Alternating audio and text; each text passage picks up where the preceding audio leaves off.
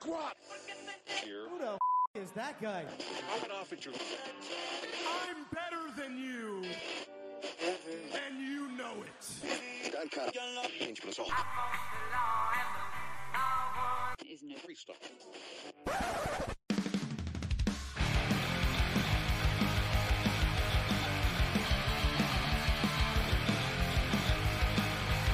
This is The Law, live audio wrestling with the latest news, info, and interviews from the world of pro wrestling, mixed martial arts, and the best of combat sports worldwide. Now, here are your hosts, Chris Tidwell and Bradie Whetham.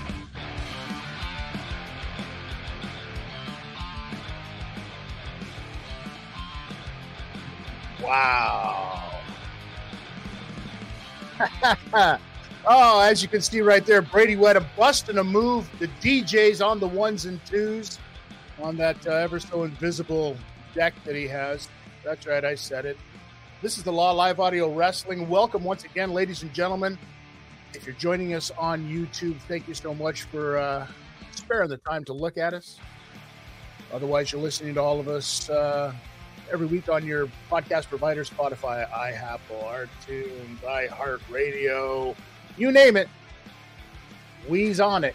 That's it. We're changing the name to our podcast listeners to the IHAPs. What's going on, IHAPs? What is the haps and the IHAPs? Is that what we're saying here, Bradie? Man, what a week. Dude, craziest week ever. Completely capped off with a, okay, PLE. Am I getting this right for all you youngsters out there? A PLE. That's what it's called nowadays. That is. It's incredible. The Royal Rumble I'm talking about, which we're going to get to talk a little bit about. We have a special guest.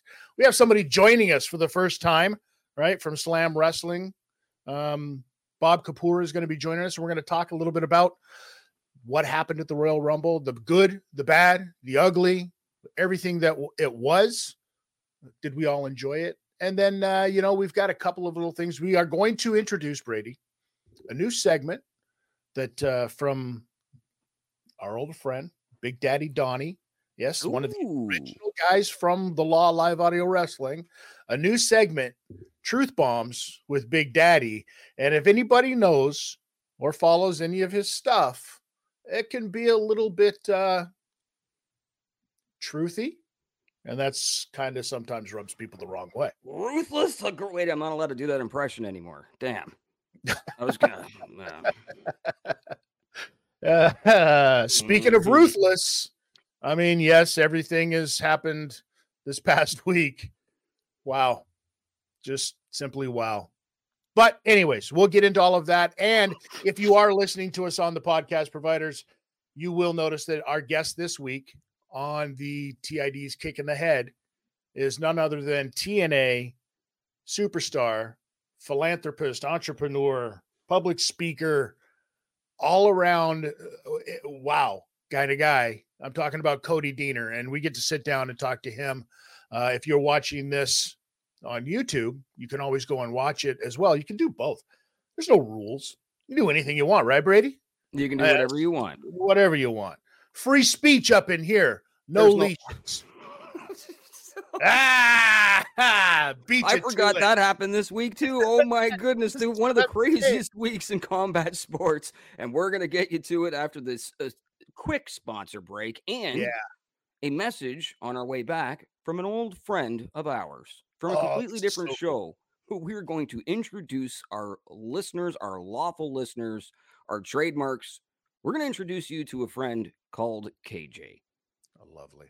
Now let's do a TotalScorecards.com. Canada's #1 stop for WWE, AEW, UFC, NHL, NBA, and NFL hobby boxes.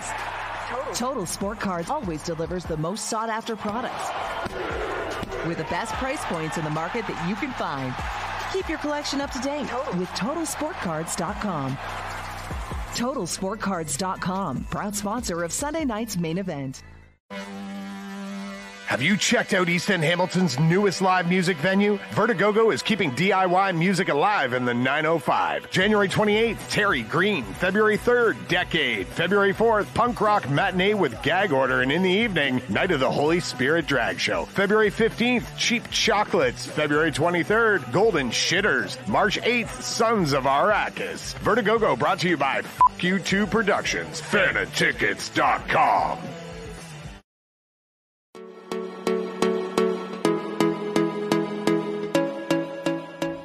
KJ. Hello, one and all. It is I, KJ Johnson of the Colossal Tussle podcast, and this is your classic clap back with KJ 1994 Royal Rumble edition. And let me tell you about it. It was the greatest moment of all time when two men for the first time ever won the Royal Rumble at the exact same time. How did it happen? After an incredibly lackluster Royal Rumble with not much going on other than the kabuki, the freaking crush, Jeff Jarrett running around all over the place, it came down to the final two. It was Bret Hart and Lex Luger, one incredibly hated and one a Canadian freaking hero, let me tell you. And after 30 seconds of shenanigans, both men go over the top rope. Both men touch the floor at the exact same time. It was pandemonium freaking out all over the place until President Jack Tunney comes to the rescue and declares that two men have won the Royal Rumble at the exact same time. It was an incredible moment, one of the best in Royal Rumble history, and a first ever. And by the way, Vince McMahon was also taught by Rowdy Roddy Piper how to finger some people. I'll see you next time on this day. I'm KJ. And we are back on the Law Live Audio Wrestling. And thanks, KJ. Oh, my goodness. I mean, he's not wrong about the finish. Yeah, well, we'll leave that up for the FBI to figure out. Ladies and gentlemen, we had a fantastic PLE last night. I'm going to call it a pay-per-view because I'm old. We had a fantastic pay-per-view last night in one. The Royal Rumble. We've seen a few returns. We've seen some debuts. We've seen some pandemonium. And the only way that me and Chris could properly give you a review, a non-biased review on the product as a whole, is by welcoming from Slam Wrestling our old friend, our new friend to this show, but our old friend to the show, the new old, the old new, kind of like TNA, Bob Kapur. Bob, thanks very much for coming on The Law. Hey, guys, thanks for having me. It's great to see you. It is great to see you, my friend. If anybody doesn't know who Bob is, check out Slam Wrestling. Slam Wrestling is one of the probably the oldest coverage in Canada, I would assume, for professional wrestling. That's been for the longevity stake. Has been around. Yourself and Greg have been doing this for probably longer than you'd want to admit on this show. But myself and Chris have always looked at you guys as not only a staple in media, but just a staple in how to review wrestling non-biasedly.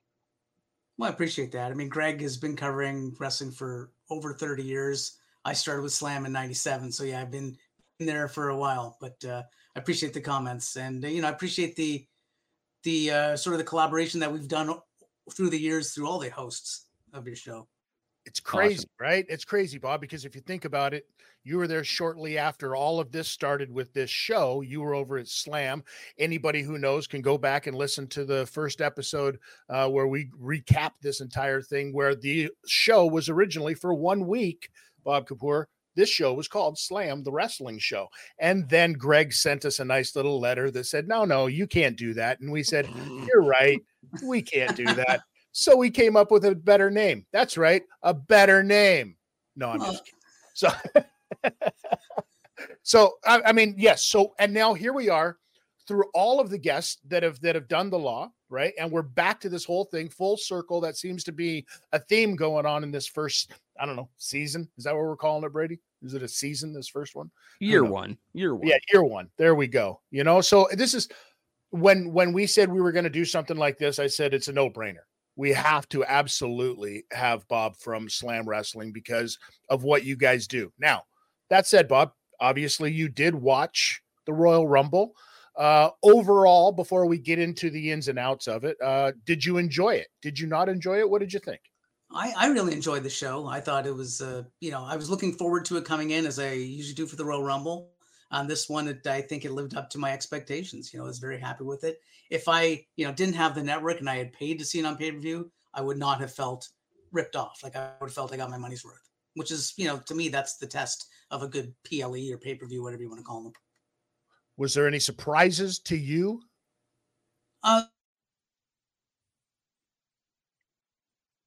There's the biggest surprise, Bradie. That's the biggest surprise right there. This is always the best part when this happens with connections. Oh, sorry. There you are, buddy. We got you. Okay, yeah, I'm back. So I'm not sure if you heard that. I said the big, you know, the big surprise for me, which was I really like to see, was TNA Knockouts champion Jordynne Grace come out in the Women's Royal Rumble. Yeah, I thought that she had a fantastic outing. You know, I thought that she looked great out there. She looked like she really could fit in.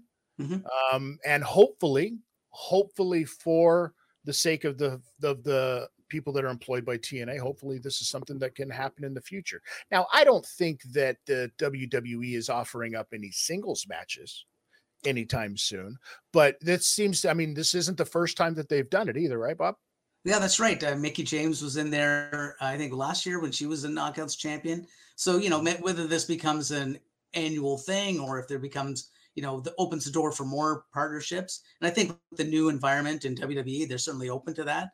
I believe, you know, TNA has never been shy about, you know, letting their performers appear at other events. And I think that's a good thing for them. And it's great for Jordynne Grace too, right? Like, this is that was a huge building, a huge audience to get to perform in front of. And I think she handled herself more than capably. She was really good. She had a good showing, as you said. Well, she came out even wearing the Hogan colors. Now, I don't know if that was just a coincidence or if that was like, kind of like, I'm here now, I'm coming out. You know, I would assume in the shape that Bradie, she's in, that she's a fan of the 80s gimmicks. Bradie, those are also the new TNA colors. Those are Hogan colors. It's color Hogan's colors. I didn't see TNA's colors there. All right, fair enough. Yeah. What did you think of Jade Cargill? I thought she did a great job. You know, they had, even before she had come in, I guess, you know, when they've been just debuting her or showing her on vignettes, they had built her up to be a megastar, right? They put her in there with Triple H, right, welcoming her. They had her interact, but not get physical with some of the other women. And it just built up the anticipation. So when she came in, you could hear the pop from the crowd. They knew who she was without, and some people might not have ever seen her work before, right? Because she's only been working in AEW. And I dare say that while there's certainly some crossover, WWE has an audience that probably has not seen her work.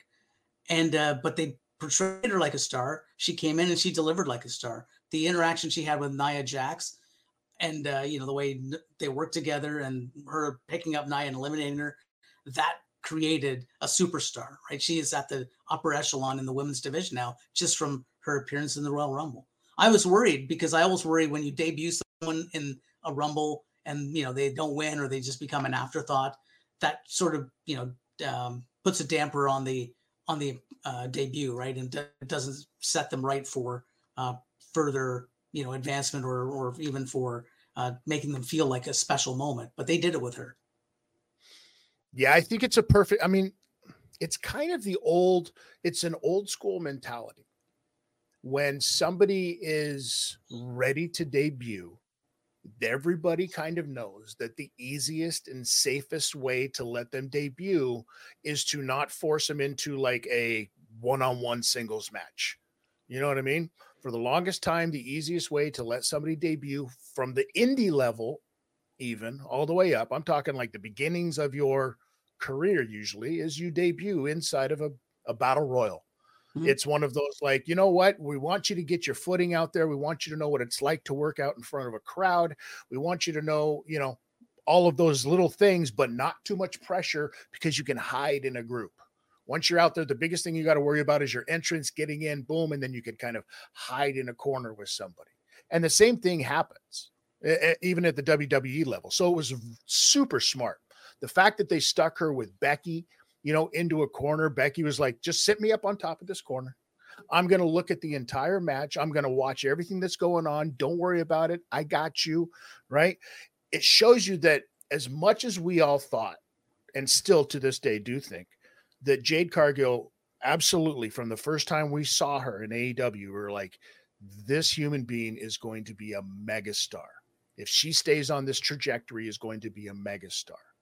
But even at that level, you realize that the WWE just operates on a completely different level than everybody else. The fact that they still took somebody who is already a star, but you get this feeling like, oh, she's green all over again. Right? Yep. Yep.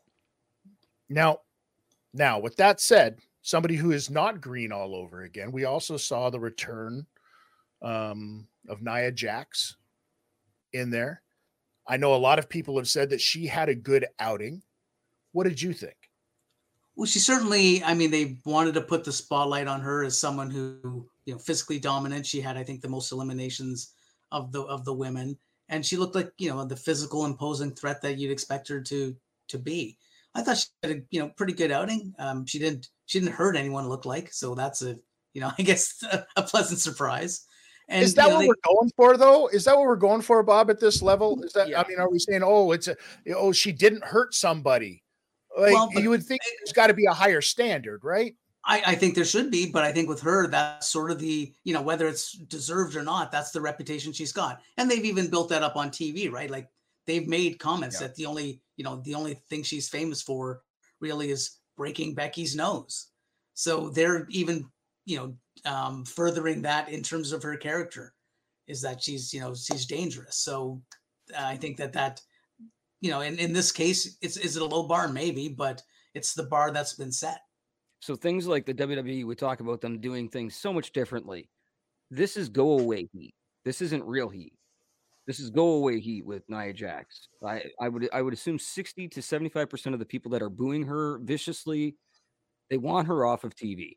For whatever their reason is, it's go away heat. It's very X-Pac heatish back in the day, where you're just like, all right, I've had enough.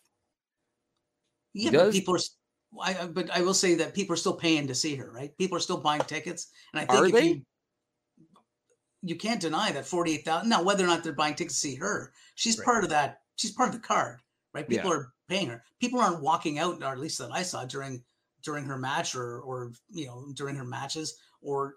And they put her with the right partner, or the right, you know, dance partner, so to speak, in Becky Lynch, that people want to see it happen. And when she gets beat by Becky Lynch, or whoever, you know, finally puts her down, that person automatically gets that bump, right? Like, even when Jade Cargill picked her up and threw her over the top rope, that's huge. Like, that was massive. You just made Jade an instant babyface reaction, right? Because look what she did to Nia. So I think you should play into that, like, push the envelope with the go home heat, because it can make money. And Vicky Guerrero is a perfect description of that. They didn't want anything to do with Vicky at first. They kind of felt like this was pandering, like, why was she there? And then it got over to the point now where she doesn't matter what TV she walks out on. That's probably one of the nastiest reactions you're going to see for anybody, right? So yeah, I do get what you're saying. I think there was a lot of stuff inside of that women's battle royal where we were able to write a lot of stories going forward, in my opinion, because you got to see like the face off between Bianca Belair and Jade Cargill sets up future stuff. Mm-hmm. The fact that Jade Cargill is in there with Becky sets up future stuff. The fact that Jade picks up somebody like Nia Jax also shows that there's a story that can be written there. So I think that they did a really good job as far as story writing, and whoever put it all together did a fantastic job as far as that women's battle royal went. Sure, there was some, you know, missed opportunities and so a couple of blown botch spots or whatever, but that's normal. Who cares? Yeah, who cares? Who cares? If that's what you're going after, who cares, people? Come on, smarten up. Right. So moving on from the women's Royal Rumble, we ended up going straight into the world title. Yeah, were you surprised, Bob, that they went with this in that spot on the card? Well, I mean, you got to flip a coin, right, between that and the Logan Paul Kevin Owens match. So not necessarily surprised. I think, you know, is after the world title, you know, being the ending, I think he wanted to have, well, I don't know, because I guess either ending for either match was a bit frustrating for the crowd. So I guess it's kind of a pick 'em.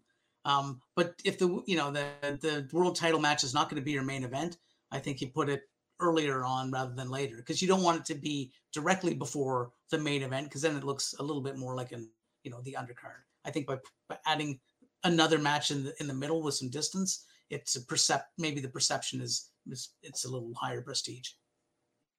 Yeah, who would have really thought that the match with Kevin Owens and Logan Paul would be considered the quote-unquote popcorn match in this? Yeah, yeah, that's true. Crazy. You know? Yeah, listen, I, for one, I don't know. Tell me what you thought of that finish first, Bob, that finish of that Logan Paul, Kevin Owens match. I liked it in that it was different. That you know, because too often it's that sort of thing happens, you know, and well, too often happens the other way, right? Where the heel will bust someone up with, you know, the knucks or whatever weapon, and the referee will miss it. And then the heat goes to the referee. I think in this time, the heat probably went to the referee a little bit, but it was for the right reason, right? In terms of the story, in terms of kayfabe, it made perfect sense. Is it frustrating? Sure. Does it add heat to their feud? Yes, I think it does. And now they can open up a, you know, whether or not they want to go the Vince Russo route and book a brass knuckles on a pole match or some, like, you know, no DQ match, a stipulation for WrestleMania, right? That's where they can obviously lead to. I think one of my biggest things, and this is something that I know from talking with people that I know down there,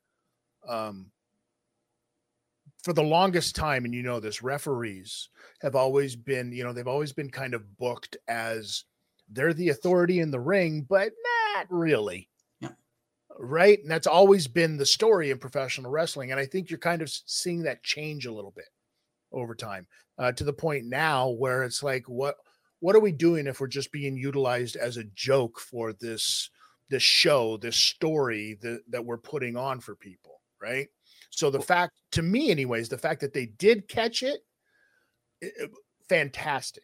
The way that finish played out for me was great. I think even The Office and the fans were surprised at how good that finish actually came off. Visually, it was perfect. Well, to put a point on what you were saying as a referee, like if you don't take the referee serious, that means that the rule book is not being taken serious, which means what's the point of even having rules? You need to treat these referees like they're serious human beings. Their authority matters. And I used to love that mentality, and I think they still have it. That is, if the guy's shoulders down and he doesn't kick out, guess what? Yeah. I'm going home. Well, listen, here's the way that it goes. Ready for it? You ready for it, guys? Just like when this show wasn't around for a little bit, without law, there is chaos. And if you can't, you know, I'm just kidding. Wow. I couldn't even get through it. It was so stupid. So the men's Royal Rumble. The men's Royal Rumble opens up with twin brothers, number one, number two. And I do feel that the crowd maybe they were a bit tired throughout the event. So that we'll just chalk it up to that. The Florida heat took them. By the time, so they weren't as loud through that rumble as you'd think they were. They were really loud at the beginning of the night, but I do feel like that men's rumble was a really good storytelling rumble. Everything had a story, no pun intended. Yeah, I don't disagree. Although I will say, to me, the rumble really didn't start until, you know, Cody was in there and Punk, and really got you know, became interesting when Punk got in there. The first half. I agree with you. They set the seeds or further some storylines. I think the most significant one to me was the brawl between AOP and you know, Bobby Lashley's faction. I don't think they have a name yet, or they might, but I forget it. But you know, to me, a lot of that was setting up for that. And when that big brawl happened, it was, you know, it's interesting. But until the big names that were, you know, the top four guys, top five guys at the very tippy top of the main event tier came in, you knew that none of those people were going to win. And it was entertaining, but there weren't the consequences that you would want to see in a rumble up until then. But, you know, I had, like I said, I had fun watching it, but I could see why the crowd was a little quieter, is because, well, we know that these people aren't going to win. Well, I got a serious question for you, Bob. How mad are you that R-Truth didn't win and is not on his way to WrestleMania to challenge for the title? You know, not as much as you think. I guess not there's as much always, as me then. Yeah, there's always a good, you know, R-Truth is consistently good at the comedy stuff. Is it the right place? You know, he did the comedy spot in the women's match, which I thought was funny. And amazing. Yeah, really good. In the men's match where he, you know, was confused, thought it was a tag match, and the whole dynamic with the Judgment Day, that's, you know, sadly, that's not where I want to see the Judgment Day involved in. I agree. Comedy stuff, right? He does it well, and it comes across well, but I think it's a distraction from, it's like I said, it's a juxtaposition that you've got all these serious guys in serious stories for the world title, finishing the story, right? Proving whatever they have to do. And then you've got this sort of distraction. And you've got him interacting with, now I love the way that Priest just came in, one shot at him, took him out, right? That's how that should have ended. But I didn't think it should have been necessarily in that match as much as it was. If I was a writer for WWE and I was in control of the Judgment Day and R-Truth storyline, I would have let this go a couple weeks ago. I think it would be better for R-Truth to kind of go through the roster and do this kind of stuff with people, right? Always have him kind of, whoever's kind of lost for a second, even if it's like a carrying cross or whatever it is, have him all over the place interacting with the entire roster like this. So you never know where he's going to pop up. But I do feel like you're right. It's become almost stale with the Judgment Day thing now. It's like they're making a joke out of one of the most serious stables that you had on your main show, right? So, well, here's my other concern, right? Is that let's say he costs Priest a cash in, right? So Priest cashes in, yeah, and all of a sudden R-Truth screws it up. What are you going to build that to? A feud between Damian Priest and R-Truth? That just seems like a major step down for Priest. So I'm not sure what the ultimate payoff is. And that's the thing. That's really the thing at the end of this is somebody's going to have to come in, and there's going to have to be something's going to have to pull R-Truth out of that story.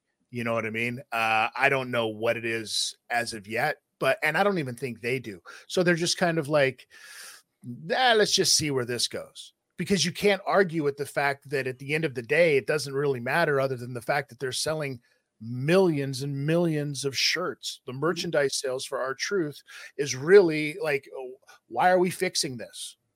This is what's working for us, and this is where we make our money. You know what I mean? So I for one would love to see R-Truth in something a little bit more serious, but let's face facts. He's also, you know, 50 plus years old. And if he's found a way to get this over yet again, because this is the same, this is just an elevated thing of what he was doing when it was the 24/7 champion thing. Yeah. You know, so I get it. And now they've actually let him run with it. He's funny. I like it. I don't know if you guys caught this at the beginning when they had the two brothers. It was really kind of weird for me when you saw them making faces at one another. It was almost like, wait a second, are they, because you know that the two of them are kind of nerdy, right? In real life, are they trying to do some weird Disney Lion King, you know, alpha male, I growl at you, you submit with your eyes? It was this weird kind of thing, or maybe that was just, you know, the party I was at last night. I think Kevin Dunn is gone. And I no, but as much as that sounds like a joke, I think Kevin Dunn is gone. And there was a lot of different shots last night that you normally, I don't think you would have normally seen. A lot of the crowd pandering when, like, so Randy did his entrance. Well, one of the key shots that Dunn's been doing forever when Randy does his entrance is when he strikes his pose, they zoom that camera and they pan around him to make him look like he's a giant and he's got the whole world in his hands, right? When he was doing that, they were out in the crowd. Yeah. Like, this looked a lot different than a lot of WWE shows. And I don't think people noticed it as much because of the stadium effect. So I think it's just like sometimes when they're in a stadium, they're limited on what they can do. But this did look a lot different. Now, Bob, be real quick before, because we don't want to take up all your day here. What did you think about the winner? I you know, when I did my prediction for Slam, I predicted Cody Rhodes. I think it was I think it was a storyline that made sense given the, you know, what they've been building towards. I think he's the right winner because I think people do want to see that that story come to an end at WrestleMania, and I hope that they actually pull through this year and put the title on him. Because I think if you don't, then it becomes diminishing returns with Cody Rhodes. If people are going to get to the point where they either just don't believe in him, or, you know, there's going to be every time you give him a title opportunity, he's going to lose. And I think that's the challenge that they have by booking Roman the way they booked him for the past 3 years, right? But I think someone needs to beat him. I like to see Cody do that, and whether or not it's, you know, am I buying into the hype of finishing the story? I think it's the right story, and they've been telling it right, and that's the natural conclusion. Yeah, I think this all goes back to making good for Dusty kind of thing, and coincidentally happens to work out that Cody is that guy. Here's the thing that I noticed last night. CM Punk is good. Yeah. There's no doubt about it. We've never had that argument about it. But Cody is that much better at where he is in his career, what he's doing, his in-ring performance, just the entire package, everything about it looks that much better. And CM Punk didn't need to win the Rumble. His story is set up. Cody's story is set up. So there was really no surprises, in my opinion, about what happened last, this weekend. Yeah, I'm sorry, guys. I apologize. I think my cut out again for a second. No, you're good, Brian. You're good. No problem. We're just rambling on there. So basically what I was saying, Bob, if you didn't hear, was I was just saying that, like, to finish this story for Cody Rhodes makes a lot more sense. There didn't need to be any big surprises coming out of the Rumble last night. WrestleMania is, we kind of know who the matches are and what's going to be. The speed bump was obviously the injury to Seth Rollins. So how do we do that? Right. I 100% think that you've got night one and you've got night two. You've got your mains set now, right, for WrestleMania going into it. Now it's all of the other matches that you want to get set over. And I think they did a really good job. Again, Royal Rumble has always been one of my most favorite pay-per-views of the year. It's really the one that I'm like, nope, I'm watching this one. You know, I'm old. 2 nights of WrestleMania. Oh, brother, right? Like, you got to force through it, right? What do you think is going to be the biggest story that they could probably implement with somebody else? Because, like I said, we know what the main events are going to be now, pretty much. They just haven't said it, right? But what do you think is going to be? What do you do with Logan Paul at this point? Do you continue it with Kevin Owens? I think you continue. It's only 2 months. I think you continue with Kevin Owens. Like I said, you've already set the seeds for some sort of stipulation match, like a no DQ or something that can add that element of, violence to it. That is, the next level up. So I think you end that story. You end that there. There's the Drew McIntyre question: is who does he go up against? And it's funny because I think it would be interesting to see him against someone like Gunther. Right. And I know the dynamic might not necessarily work, the face heel dynamic, but I think it would be one heck of a good match. Yeah. And an interesting, like a fresh and creative or a fresh and exciting match, because I don't think they've faced one another. Go ahead. But speaking on Gunther, just while I'm thinking about it, I feel like they're doing long-term storytelling now too, because they're telling the story of Gunther versus Cody from a year from now. They're already planting these seeds, and they have been since last year. It's really interesting when you look at this whole, this whole landscape from step back, you're like, oh my goodness, they're going back into long-term storytelling again. This is nice to see. Yeah. I appreciate that direction, right? That they're doing that because it adds layers to the stories that they're telling. And then you've got these sort of wild cards that say, oh yeah, that does make sense. It might not, it might be shocking on a TV moment, but when they can go back and explain it, and they are, been doing that more recently, it adds that level of depth to what you're seeing. So I think, that's exciting. The other, big question is, do we eventually see The Rock do something with Roman? And I think you could do that as part of, set that up at Mania, even just Rock coming out and saying, and taking out the bloodline if they try to interfere in Roman and Cody. And then boom, you've got next year's WrestleMania main event set as well. And they did it before with Rock and Cena, right? Where they set the match a year later. So you could do that. Right now, it's kind of an embarrassment of riches in terms of what they can do. And it's a good time to be a fan. And man, what a wrench is going to get thrown in when R-Truth wins Elimination Chamber. They're not going to know what to do after that. Long-term storytelling, guys. Wow. So we are officially on the road to WrestleMania now, Bob. Mm-hmm. What's the biggest thing that you're looking forward to from now until then? Maintain the momentum. I think Elimination Chamber is, that's the next PLE or pay-per-view that they're going to get to. So it's a matter of adding in enough question as to who's going to win that to make those matches intriguing. Right. Because if it's too predictable, then, becomes, well, why am I watching this show? Other than the spectacle of being in Perth, right? Which I think will be interesting to see just from how their crowd reaction is.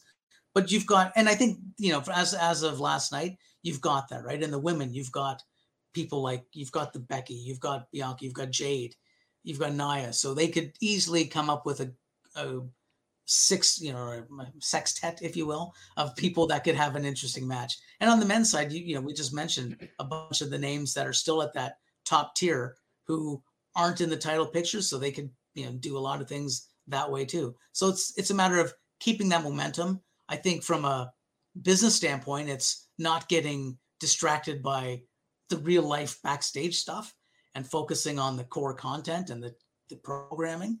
And if, I think Triple H and his team have been doing a really good job.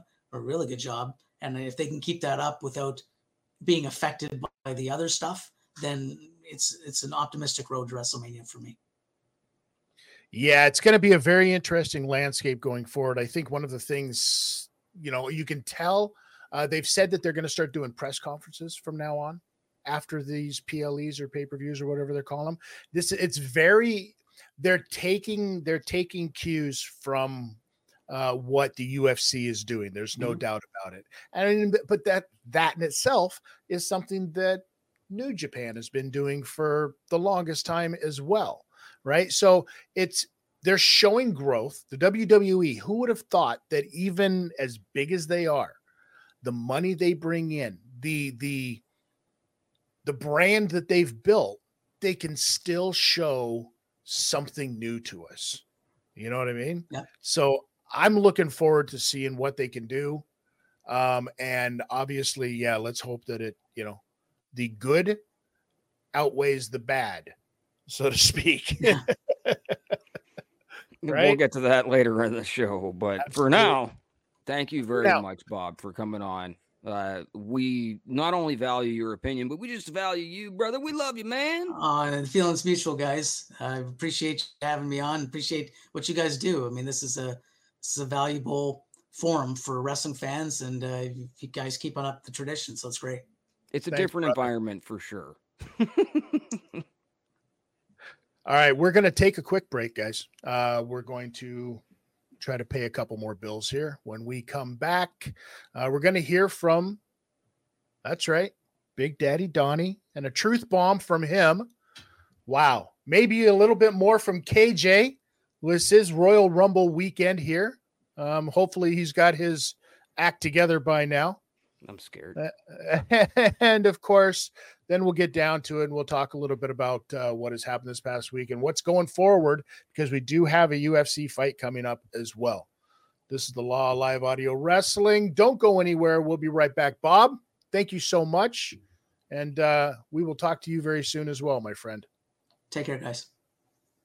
Are you in the market for a used vehicle for your family or business? North Toronto Auction hosts public auctions twice a month, and everyone's invited. Hundreds of cars, trucks, SUVs, commercial vehicles, and heavy equipment are available. Plus, travel trailers, motorcycles, snowmobiles, ATVs, and more. View the entire selection at northtorontoauction.com. Bid online or bid in person. Bid on items from government agencies, financial companies, fleet managers, car dealers, and public consignors. For more information, visit us online at northtorontoauction.com. Hey, did you know that Saturday, February 24th, Destiny World Wrestling returns to Oshawa and the Children's Arena for Destiny's Reckless? Is that the event featuring the indie god himself, Matt Cardona? You bet it is. I heard he's not going to be there alone. I heard Steph Delander showing up. I heard Fight or Flight is showing up. Vanna Black, Tara Zep, Lindsay Dorado, and a whole bunch more. Man, you better get your tickets now. They're on sale at www.destinywrestling.ca. Don't miss out. Hit that subscribe button to get all the latest from the Law, live audio wrestling. Now back to the show.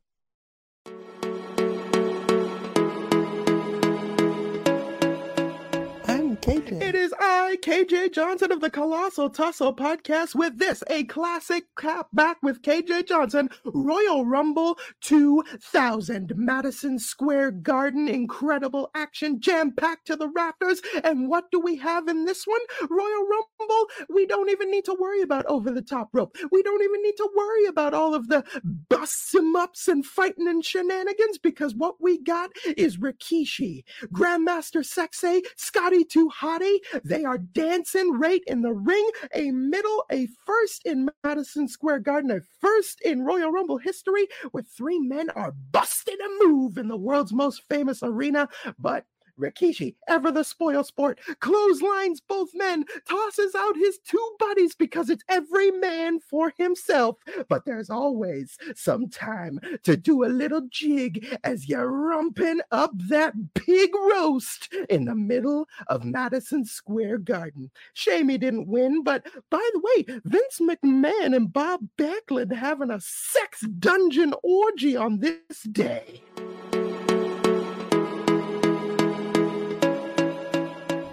KJ. Hey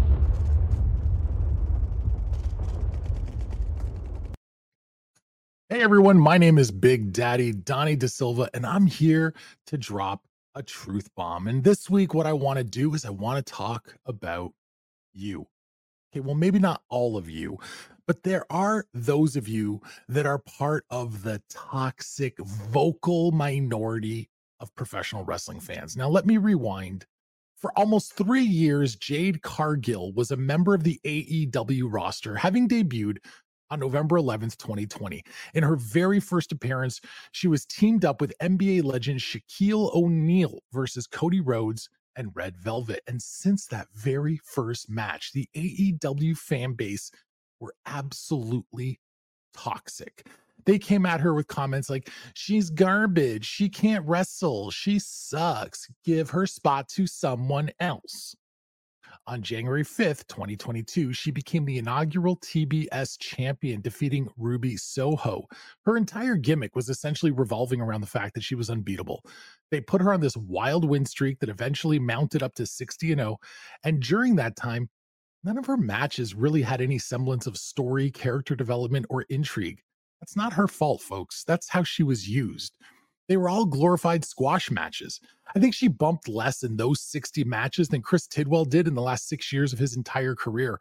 Tony Khan constantly compared her to Bill Goldberg, which was a mistake on so many levels.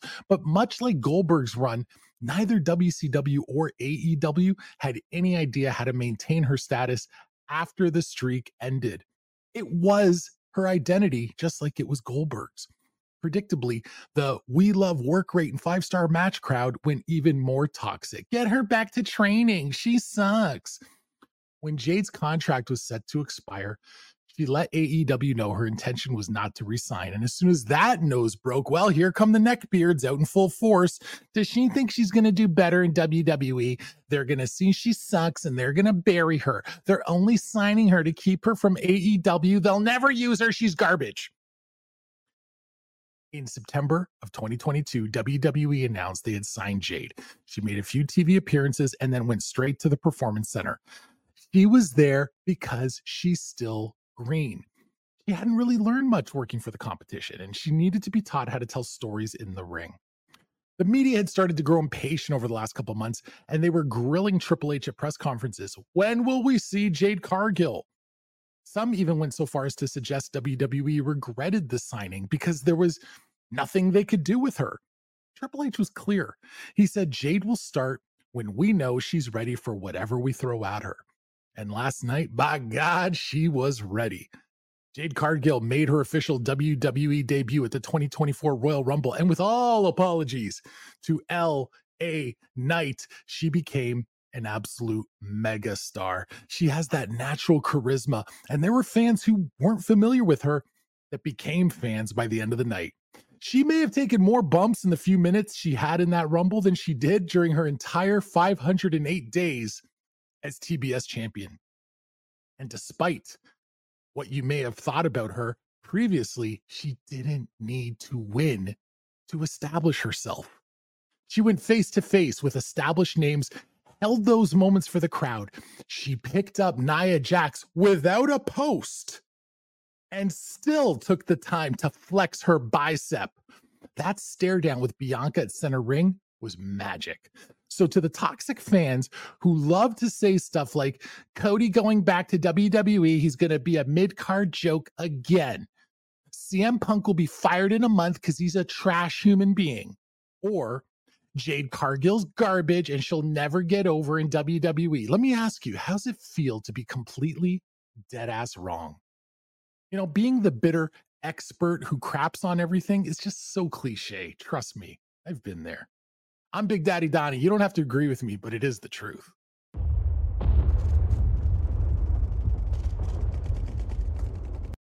Do you have a podcast? Are you looking for high-profile guests for your show but don't know how to get in touch with them?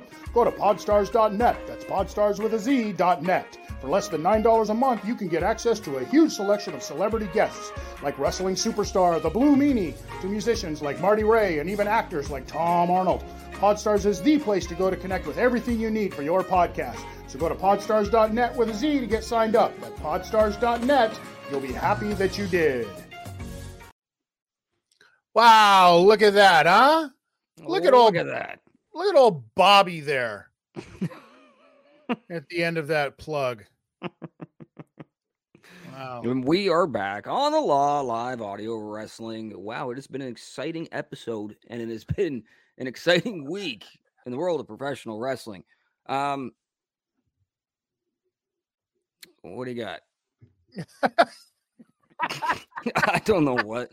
You know, when why do we feel like, you know, you're taking that walk down the street and you can clearly see that there is a gigantic pile of shit on the sidewalk that you're walking towards, and you're like, well, I don't want to give up my walking space, so you don't step in the shit, and you don't want to give up your walking space so that I don't step in the shit. You know, so at some point, do we ask ourselves, do we just hold hands and skip over it, or do we cross the street and go the other way? Look at Vince McMahon's a fucking pervert. We all had a feeling this entire time, depending on how long you have been watching the business, whether it's been a week or it's been 40 years. Sure. The guy's a fucking perv. He got outed. If you live your life like this at any point, it doesn't matter if you did it for 1 week or you did it the whole time. You will get outed. There is a thing called karma, motherfucker, and it's coming for you, bitch. Now, these are just accusations, and this is just my opinion, and I stand beside nothing. I don't believe in anything. I am just a human being that's watching this all unfold. I stand beside nothing. That's right, and when you see them, you tell them I said nothing. Okay? All right, my last statement on this. My last statement. You wouldn't let her wash the feces off, okay? That is, it's just too much. Listen, and we've said this before because you and I have had this conversation off air. You and I have had this conversation off air. Okay. The reason that it icks us out is because we're not into it. Right. But no, that's Brady? There's a lot. No, there's Brady? A lot more than just that. Brady, I'm going to point you in the direction. Now, I don't know if this is a real website or not, but www.scatlovers.com. No, do not. We're not getting into this. Is a real thing. I don't know if that website is a real thing, but websites like it are a real thing, and people pay money. People pay money, and people go to these websites and buy memberships to be parts of these websites. So clearly there's a demographic of human out there that is into it and is accepting of it and is okay with it. Just like there's a demographic of people out there that are okay and accepting of nudist colonies.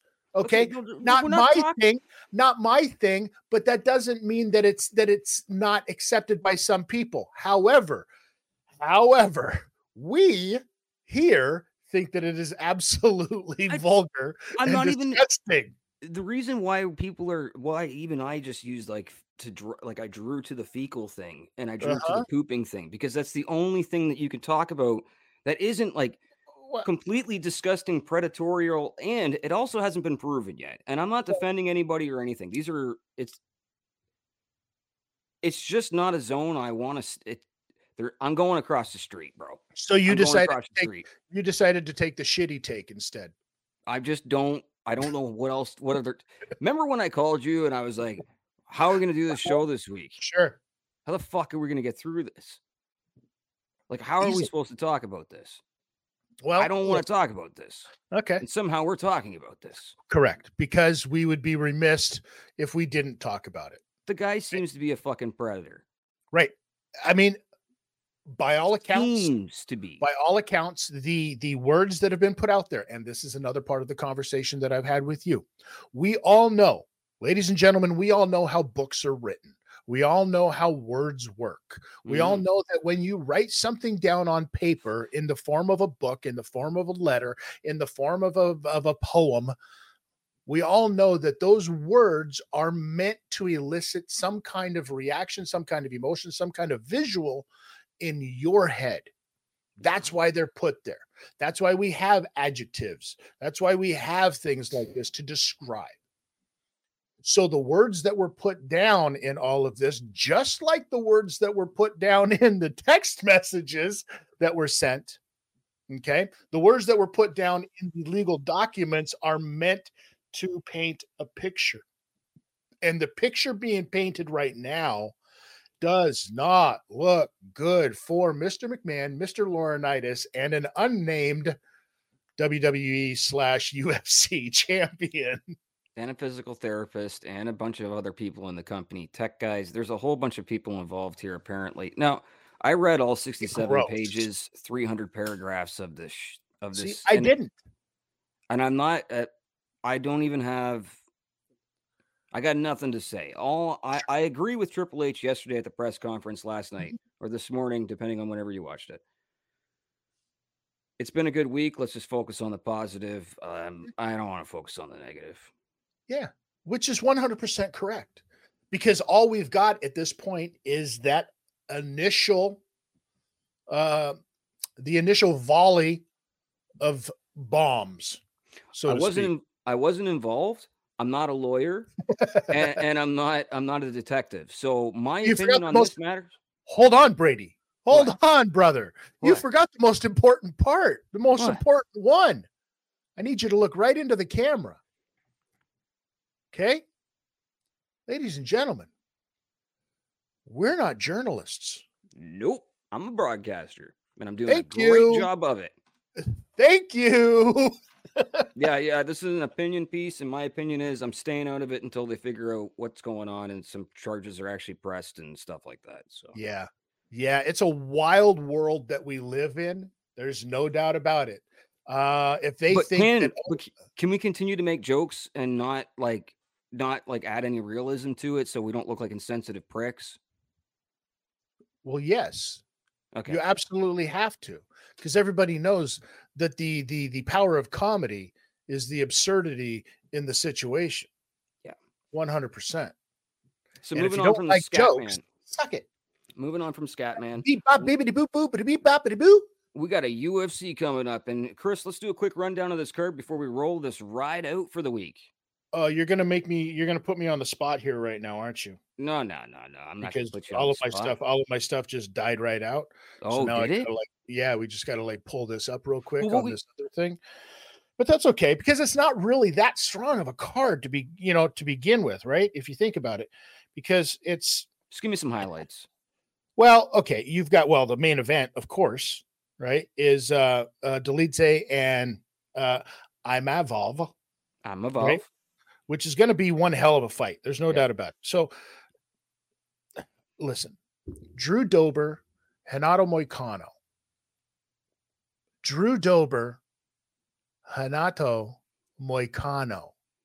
Okay, fantastic. And Randy Brown is back, ladies and gentlemen. Oh my goodness, Randy Brown! These are the cards These are the cards that are going to set up in betweens for the people that were, or the fights that we're going to get at like 298, which is coming up next for the UFC. Then 299. Then of course 300, which holy crap, ladies and gentlemen. Can we just talk about 300 for a quick second, Bradie? We've been getting complaints. Because wait, here's another thing that happened this past week. The UFC signed fucking Kayla Harrison, bro. Yes, I did see that. And she's fighting Holly Holm. Goodbye, Holly. At 135 pounds. Ladies and gentlemen, Kayla Harrison used to compete at 175 pounds. Yeah, I was going to say 170, right? Yeah. Okay. There's rumors now, too, that there's weight divisions getting switched up, that there may be a 165 and 175-pound weight division for the men's. We got a lot going on in the world of combat sports. As it stands right now, we still don't have a main event for 300. We don't. I mean, we do. There is a championship fight. There's two belts on the line. One of them a real one, but we don't have a main event because I'm sorry, but the main of the title fight that's there right now between Weili Zhang, right? Yeah. It's not a strong enough fight. Well, and the rumors are this week too was Dana saying that there's a super fight. It's not even for 300, but there's a super fight coming up here in the next couple of months that's going to blow everybody's minds. Well, this would be a perfect opportunity to have somebody like Conor McGregor, Michael Chandler fight for that new 165-pound title. Get rid of 70 and go throw in a 65 and make 70 go up to 75. Yep. So you got 75, then 85, and 205. Right, I think that's great, and have Connor and Chandler fight for that inaugural 165 belt because it doesn't matter. You're going to get a lot of like guys, at 55 who are like, "Ooh, I don't have to cut weight now," and then are going to still fight at 165 and would still dust both of those dudes. I think it's going to switch up the division quite a bit. The middleweight and welterweight divisions are going to be basically blended now. Yeah, could you imagine? I mean, here's the downside though.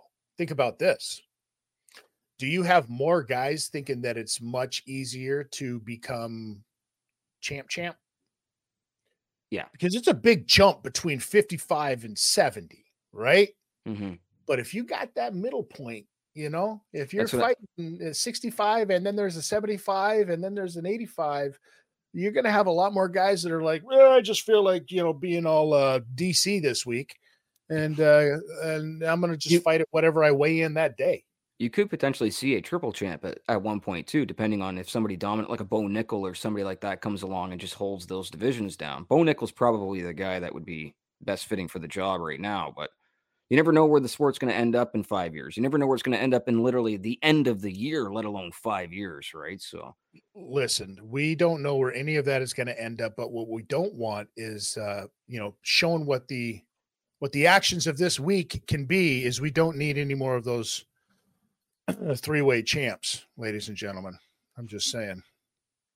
Well, my friend, let's do a quick preview of Tid's Kick in the Head this week. YouTube listeners, by the time you're done watching this, you can just go click the link. It will be ready for you. Audio listeners, seamless, just stick around. But, that's it for me this week. But, give us a quick little heads up on what we're about to hear. So I got a chance to sit down with longtime friend and colleague, Impact and TNA star, Cody Deaner. And I've known Cody for forever, it seems like. I have a lot of respect for Cody, and we sit down and we talk about a lot of things that you don't normally get a chance to talk about, with Cody. We talk about his life as a public speaker. We talk about his life as becoming a producer inside of TNA. We even talk about him taking on this whole thing, starting to do podcasts, which is what he does with his Wrestling His Life Is Wrestling. So it's a really good, really good conversation. Please go check it out. Share it with your friends.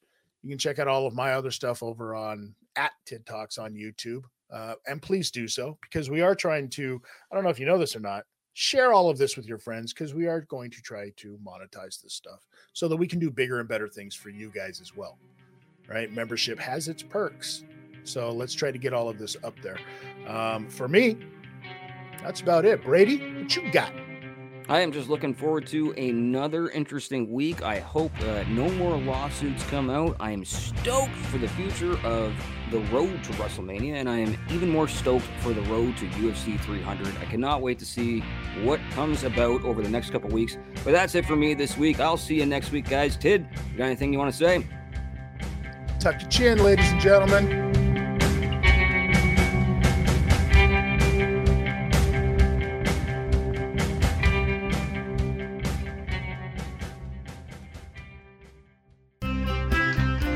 Special friends, you can catch Greg and Brad, your Smack Daddies, each weekend on the SNME Radio Network.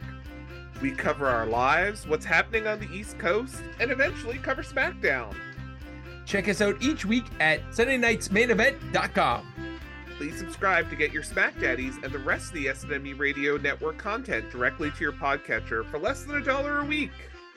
We the ones!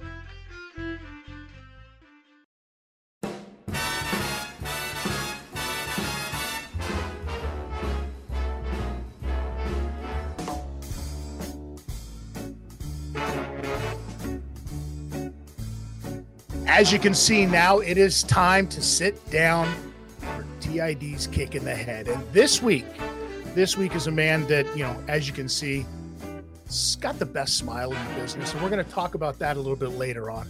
We're talking about a man who is a TNA wrestling superstar, a motivational speaker. I'm convinced that he's starting his own cult because of the amount of family members he's creating. But it doesn't stop him. It doesn't stop him from going around and talking to kids everywhere he goes. I'm talking about Cody Deaner. I'm talking about a guy, when you look at him, you wouldn't think he is this positive and motivational guy, but we're going to get into that a little bit.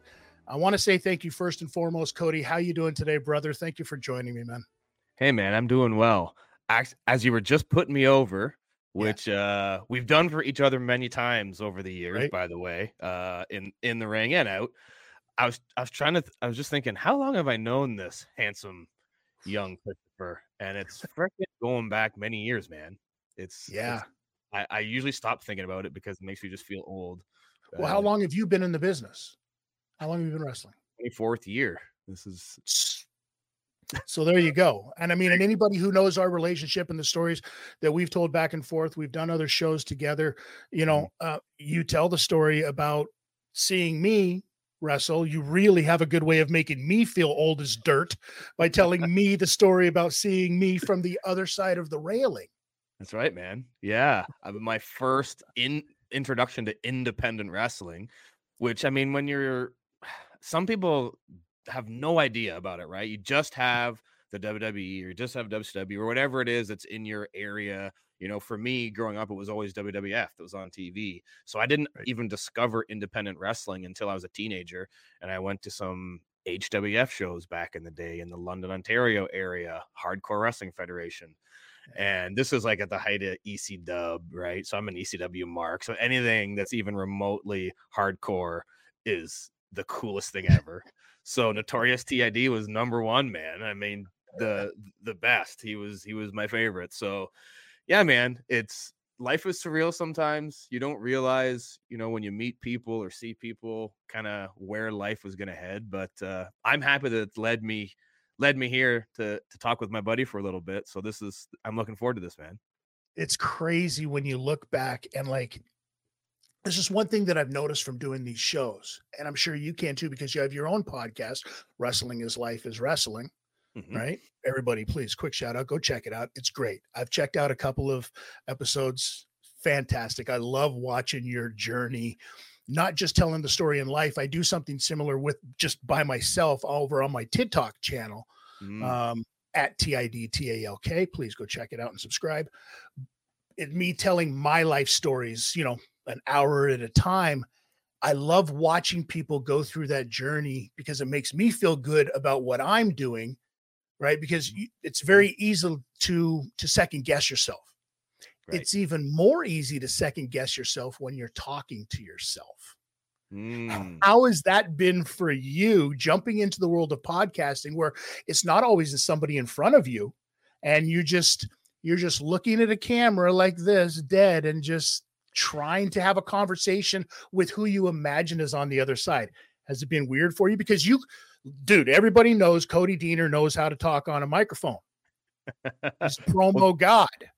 Well, that's such a good question, man. And it's something that I was very conscious of when I started, but I also believe that not only do I believe that everything happens for a reason, but as I look back on my life, I realize everything that I've done in the entertainment world has led me to where I am.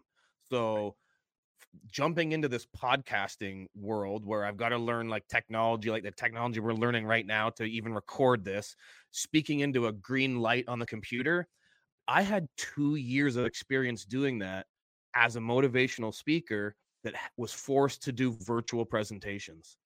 So, right. So during COVID, I kept my motivational speaking business going. I'd been doing it for years. So I was used to, speaking in front of people. So the wrestling led to me to be able to speak as a motivational speaker. And then my motivational speaking digitally helped me to be able to jump into the podcasting world. So for 2 years, I spoke to a green dot, and I'm just envisioning these kids that are on the other side because I'm doing these motivational speeches with zero feedback, zero. Right. And you know the difference because you know the difference between doing, you know, a pre-tape promo to a camera versus being in the ring and getting that feedback from the audience. Right. You know this. I know this. It's a completely different animal. But I was not uncomfortable at all talking to the green dot or to the lens on the camera because it's something that I have done both in pre-tape experience as a professional wrestler and then for 2 years, you know, keeping that energy up, just imagining who's on the other side. I realized when I started to do it, I'm like, oh, this is nothing. I've been doing this for the last couple of years, doing my motivational speeches virtually. So yeah, it wasn't that hard of a transition for me because really the stuff that I had done, I prepared before it. I think the only difference is the energy level. Yes. Because you're not going to go out there and be like, if you've got a problem with him, you've got a problem with me. You're not going to cut the promo like you would to a camera and call for the match and do the whole thing because some kid in the front's going to be like, who is this psychopath and why is he yelling at me right now? Right. Yes, I know. So when I started speaking, a lot of people asked me like, how do you do that? Cause I speak for an hour when I go into a school. I'm like, what do you mean? How do I do that? They're like, well, with your voice and your character and stuff. I go, wait, hold on. Like, what do you think it is that I do? And they were like, they thought I would show up at a school in a singlet and like cut a Cody Deaner promo for 60 minutes. I'm like, dude, that's hard enough doing it for 2 minutes in a pre-tape or a couple minutes in the ring. Like there's no way in hell I'm going to do that for 60 minutes. For one, it's impossible, the energy level. And then two, it's also, it's not being authentic, you know, right. With wrestling, there's this expectation of, well, this is the carnival, so show me a character. So there's an expectation level, but then when you go into a school, they're not expecting or wanting, or it's not going to get over, you know, by minute 10 of me yelling in a Cody Deaner voice at a bunch of kids, it's not going to go well. So, I mean, that again, it's a whole other art form. I just appreciate creative art forms of all types. So yeah, man, you sitting down, telling your life story to a camera, that's an art form that intrigues me. And I give you all the props in the world to be able to do that because a lot of guys, when they need a tag team partner for something like that. So I get it. Sitting, all my intros and outros on my podcast, it's just me. I'll talk and I'll maybe talk about something and do it. And the interesting thing, and maybe this is the way it is for you too. I'm like, okay, I'm going to make this one quick. I don't want this intro to be too long. And then I'll be talking and I'll look at my timer in the corner and go, oh my God, I've been talking for 10 minutes. Right. Yeah. So like, I have no problem. I got the gift of gab. I know you do too. So, man, it's something that I've been really preparing for and training for without realizing it for years. It's one of those things that like you almost have to make it a conscious decision to make sure. And then before you know it, you're like, oh, like what have we talked about so far here? And we're, you know, 10 minutes into this thing already. We're talking about a process of talking for too long. And in the process, we've done that. So it's crazy.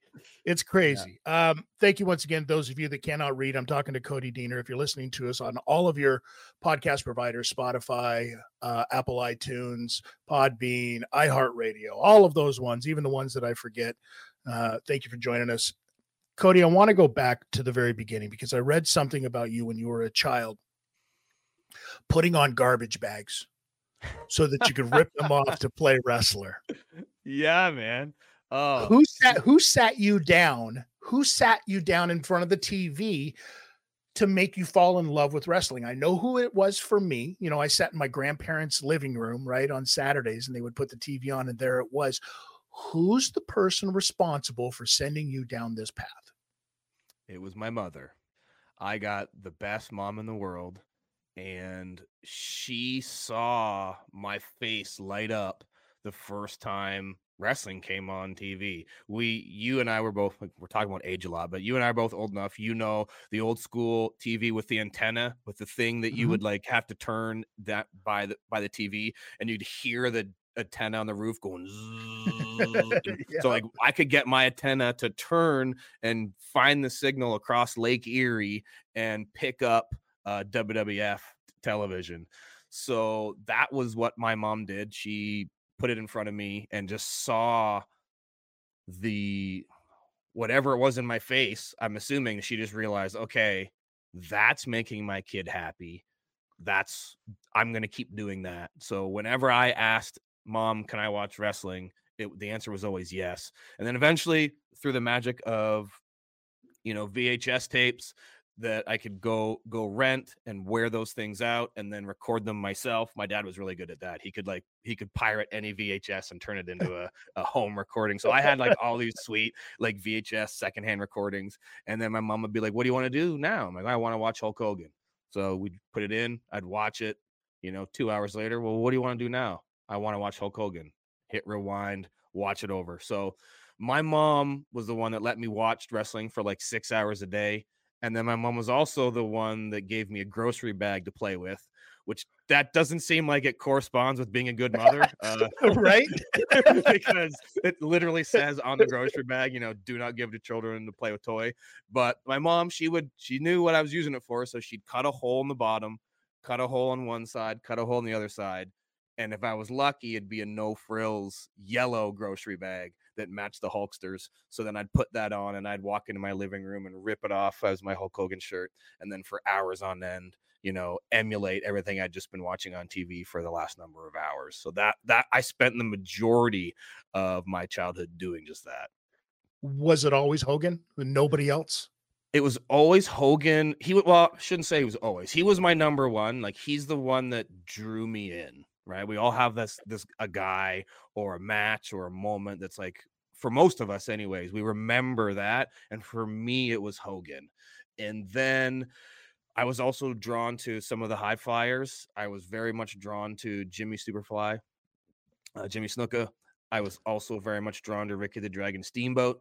And then the first heel that drew me in that like terrified me, but also drew me in, and then later he became my guy, was Jake the Snake Roberts, right? Really, yeah. He draws you in a very different way, you know. It wasn't right. He was almost the opposite of Hulk Hogan, where he was just like over the top mannerisms, yelling and flexing. Jake would just talk very slow. He had these piercing blue eyes, and you're like, oh my God, you don't even. As a kid, I'm only analyzing this now as a performer myself, looking back and realizing what drew me to him. But that was the terror and like different type of charisma. Like it was the psychological part. Like Jake kind of came at you at a very psychological, almost like Silence of the Lambs. Like, I don't know what this guy's really going to do to me. And that's what always scared me about Jake, as far as like being an actual, like that scary monster, this guy's going to rip my freaking head off, and you know what I mean, and do things to me. It was Nikita Koloff. Nikita Koloff was the guy, because growing up in the States, I grew up on a lot of like the NWA and Saturday night TBS studio shows that they would do, you know what I mean? It was those that I would watch for hours. And Nikita Koloff was just this dude before he turned baby and teamed up with Dusty, but beating on Dusty the whole time there in Magnum. And that was, you would watch him and it's like, this is the epitome of what an angry, monstrous heel should be. And we got away from that. You know what I mean? For the longest time, right? The business got away from that. It's starting to get back into it, I think, though, because you have guys like, you know, a Karrion Kross, for example, who's doing fantastic with that kind of, he's being able to take both worlds, right? Yourself included, because you had a switch. You had a switch. You were like the, you know, pour some sugar on me, baby face, come out kind of guy. Yeah. By the way, the question is how much sugar does one have to pour on you to get you going? It only takes a sprinkle, man. It just takes a little sprinkle. That Dwayne Johnson tooth fairy, just a little blast.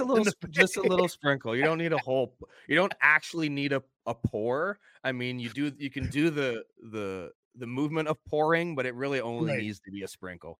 But you didn't want to pay for the fees to change the song to Sprinkle Some Sugar on Me. Yeah.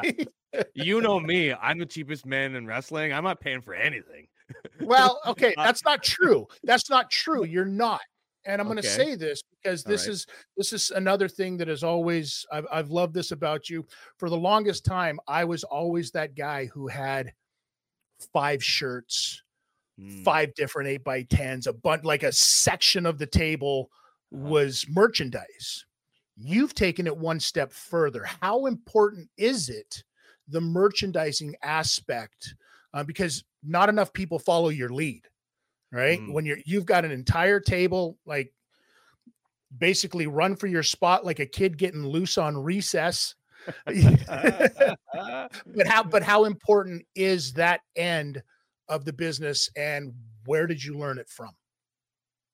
Well, I don't even know where I learned it from, man. I just started to see, there wasn't a moment, like I talked about earlier, moment where you're like, oh, you remember watching Hulk Hogan for the first time. There wasn't like, oh my God, I was watching somebody start to make money. But I do remember listening to a Colt Cabana podcast one time. This is many years ago, and he was talking about how long he had been making a living as an independent wrestler. And up until that point, I had never even considered making a living as an independent wrestler. And he talked about how he broke it down. This is how much I need per month, so I need to make this much per week, and this is how much I can make per appearance, but if I add the merch on the top of that, and he kind of had this all mathematically mapped out. And I'm not like that. I'm not a type A personality, so I never did that from the beginning of my career as a wrestler. I just wanted to wrestle, so I would just show up and wrestle because I loved it, and then I go home, and it's like whatever I got in my envelope was what I got, and it would go towards whatever vehicle of the guys I was in there with, and it was on to the next. And I was always just really tunnel vision into, well, this isn't where I'm going to make money. I'm going to make money in the WWE. I want to get to the Fed. I want to get to New York. So that's the goal. And then a number of years ago, listening to guys like Colt Cabana and other guys that were really starting to make a living as independent wrestlers, it really switched my thinking to be like, wait a minute, you don't have to be in the WWE or on television to make a living in wrestling. You just need to hustle. And right. So I had some hustle at the time. I'd put all this energy in and hours into the gym, into the miles on the road. And I'm going to have all these miles on the road to get to where I'm going anyways. I need to work a shift when I get to where I'm going. Is basically what I did. I decided, okay, this is an hour shift for me. Let's treat this like a job. So the beginning of the shift is going out to the table and then selling. And then you go to the next part of your shift where you go to the back and you get ready for your match. And then the next shift is you go out for intermission. And then the next shift is going and either getting, you know, ready for your match if it's later, or, you know, decompressing and doing whatever else you got to do. And then after the show, you go back up for the shift at the table. And it became like, no, this is, if I treat it like a job, then that's how it should be treated, because this is what I want it to be. So I'm going to start treating it like that. And I'm going to start tracking I'm going to start tracking what I'm actually making. And then it would just became a competition with myself, was like, how much money can I make doing this? Even though I'm not on television, you know, with all this TV exposure, how much can I make without that exposure, just as an independent contractor who's hustling? And then I started having a lot of fun. And then it became one item to two to three to 10. It's like, I'm going to out hustle that guy. I'm a competition with myself, with everybody else. And like, let's treat this like a business. So that's my long-winded answer to your question, but it's really just viewing this business the way it's supposed to be viewed, which is as a business. Have you ever showed up at a show and there's been somebody that out merchandised you? You were like, why is this dude got, or this female or anybody, why does this performer have two tables? No. But this is something else that I decided to do too. I've been at the shows where the guys have a lot of their own stuff, but then they've also got their own like flea market of I don't buy into that. Yeah, they got their own WWF action figure flea market table, and that's cheating. And also something that I'm never gonna. I decided not to do. I had like an action figure, something that I had like that I said, oh, I'm gonna put this on the table because I want to get rid of it. And I sold like a WWF action figure. This is years and years ago. It was the first thing that left my table, and I remember the feeling I had was like, this feels crappy. Like, it's not me, and I'm not selling me, and like, nah, I don't want to start playing that game. So then I'm like, nope. If it's not, you're not having a yard sale. Yes, I'm like, you're not having a yard sale. No, so, yeah. So I stopped. I get it. That, so. And there's plenty of companies that do that. Let them do that. But I'm talking like the merchandise that you sell has to be you, has to be representative of you. It has to be something that people are buying because they want to be associated with you. They buy an Iron Sheik doll off of you. You know what they go home and look at? An Iron Sheik doll. Exactly. That's it. And the other thing that I realized too, and it's not just, and maybe I'm giving away too many trade secrets here, but I talk about this when I do seminars, because I do seminars before shows when independent companies bring me in. And one of the things I talk about is adding value to yourself, but also drawing attention to yourself. One of the reasons I have as much stuff as I do at the table isn't just because it gives me more options of things to sell and make money. It's also like it's appealing to the eye, the amount of things. Everybody's got a t-shirt and an 8x10, but not everybody has all the colorful items that I have. And then you go to that, and then it goes to the eye, because the thing is let's be honest, most people aren't buying an item because they want that item. Right. They're paying for the experience with you as an individual, right? Yep. It's just a piece of paper with my picture on it. You know, it's not worth $10-$20, but it is to that person who gets to talk to me and then sign it and have an experience, and then go home and look at that and remember that memory they had of hanging out with Cody Deaner for a few minutes and getting that signature. That's what they're paying for. So, and I'm happy to give that to them because I genuinely love working the table, not just a conversation or not just because I like to have make money, but it's also because I like to have conversations and meet my fans. And then you meet your audience, and then you can adjust your game plan, because it's like research, man. It's market research working a table. Yeah. Honestly, it is. If you look at it that way, it's so helpful. Especially once you start going to towns that you've been to before. You know what I mean? Yeah. You're like, oh, I'm going to see these people at this town. For sure, I'm going to see them. I know that this type of person, I know what this town is into. I can kind of like gear it that way. And you're absolutely right. When I was, doing it, it wasn't for the sake of having just a bunch of stuff. It was for the sake of having choice. I don't want to walk into a store and be like, well, I guess I'm buying this because it's the only thing on the shelf. I didn't really want that. It's nice to have some choice. I don't need an 8x10 of, everybody on this roster hanging on my wall, because I'm not that much of a fan. But you know what is cool? This shirt. You know what else is cool? This hat. Hell, you know what? This keychain. Also very cool. So maybe just something like that, right? So I get that.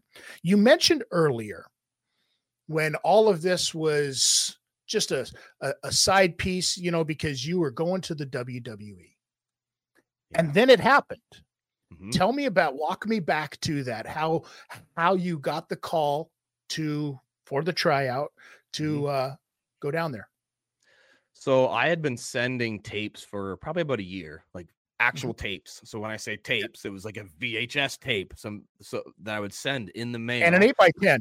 And an 8x10, right? An 8x10 and a tape.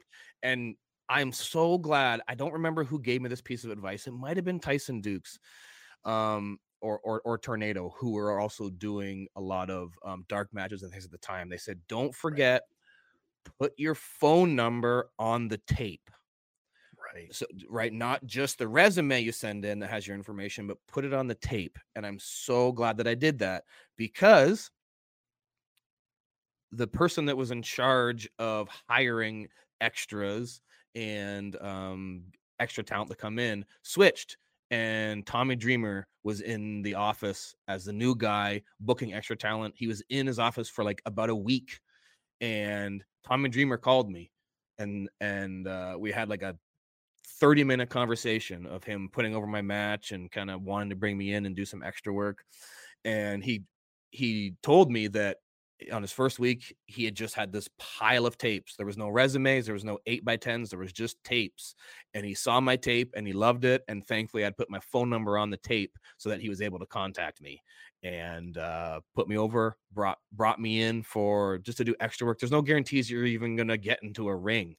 Right. But my first loop, I got to have a dark match on Raw, and then that went so well that the next day they asked me to do the spot with Kurt Angle on SmackDown. So it was kind of just this whirlwind few days that honestly I couldn't even process it until I got home for a few days and was like, oh my God, did I just do that? I was 4 years in. I was 4 years into the business at the time, and like what a freaking awesome experience it was, man.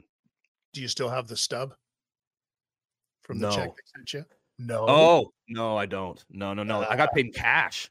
They didn't pay checks. I got paid cash money, bro. And fun little side note, I think I've maybe told this story before, but like my thing with Kurt Angle went so well the second day that as soon as I come back through the locker room, or back through the curtain, and I'm about to go back to the locker room, I just hear Cody and this like deep voice, and I turn around and it's Vince McMahon, who was sitting in Gorilla, and he stands up, comes around the table, and starts doing his Vince McMahon power walk towards me.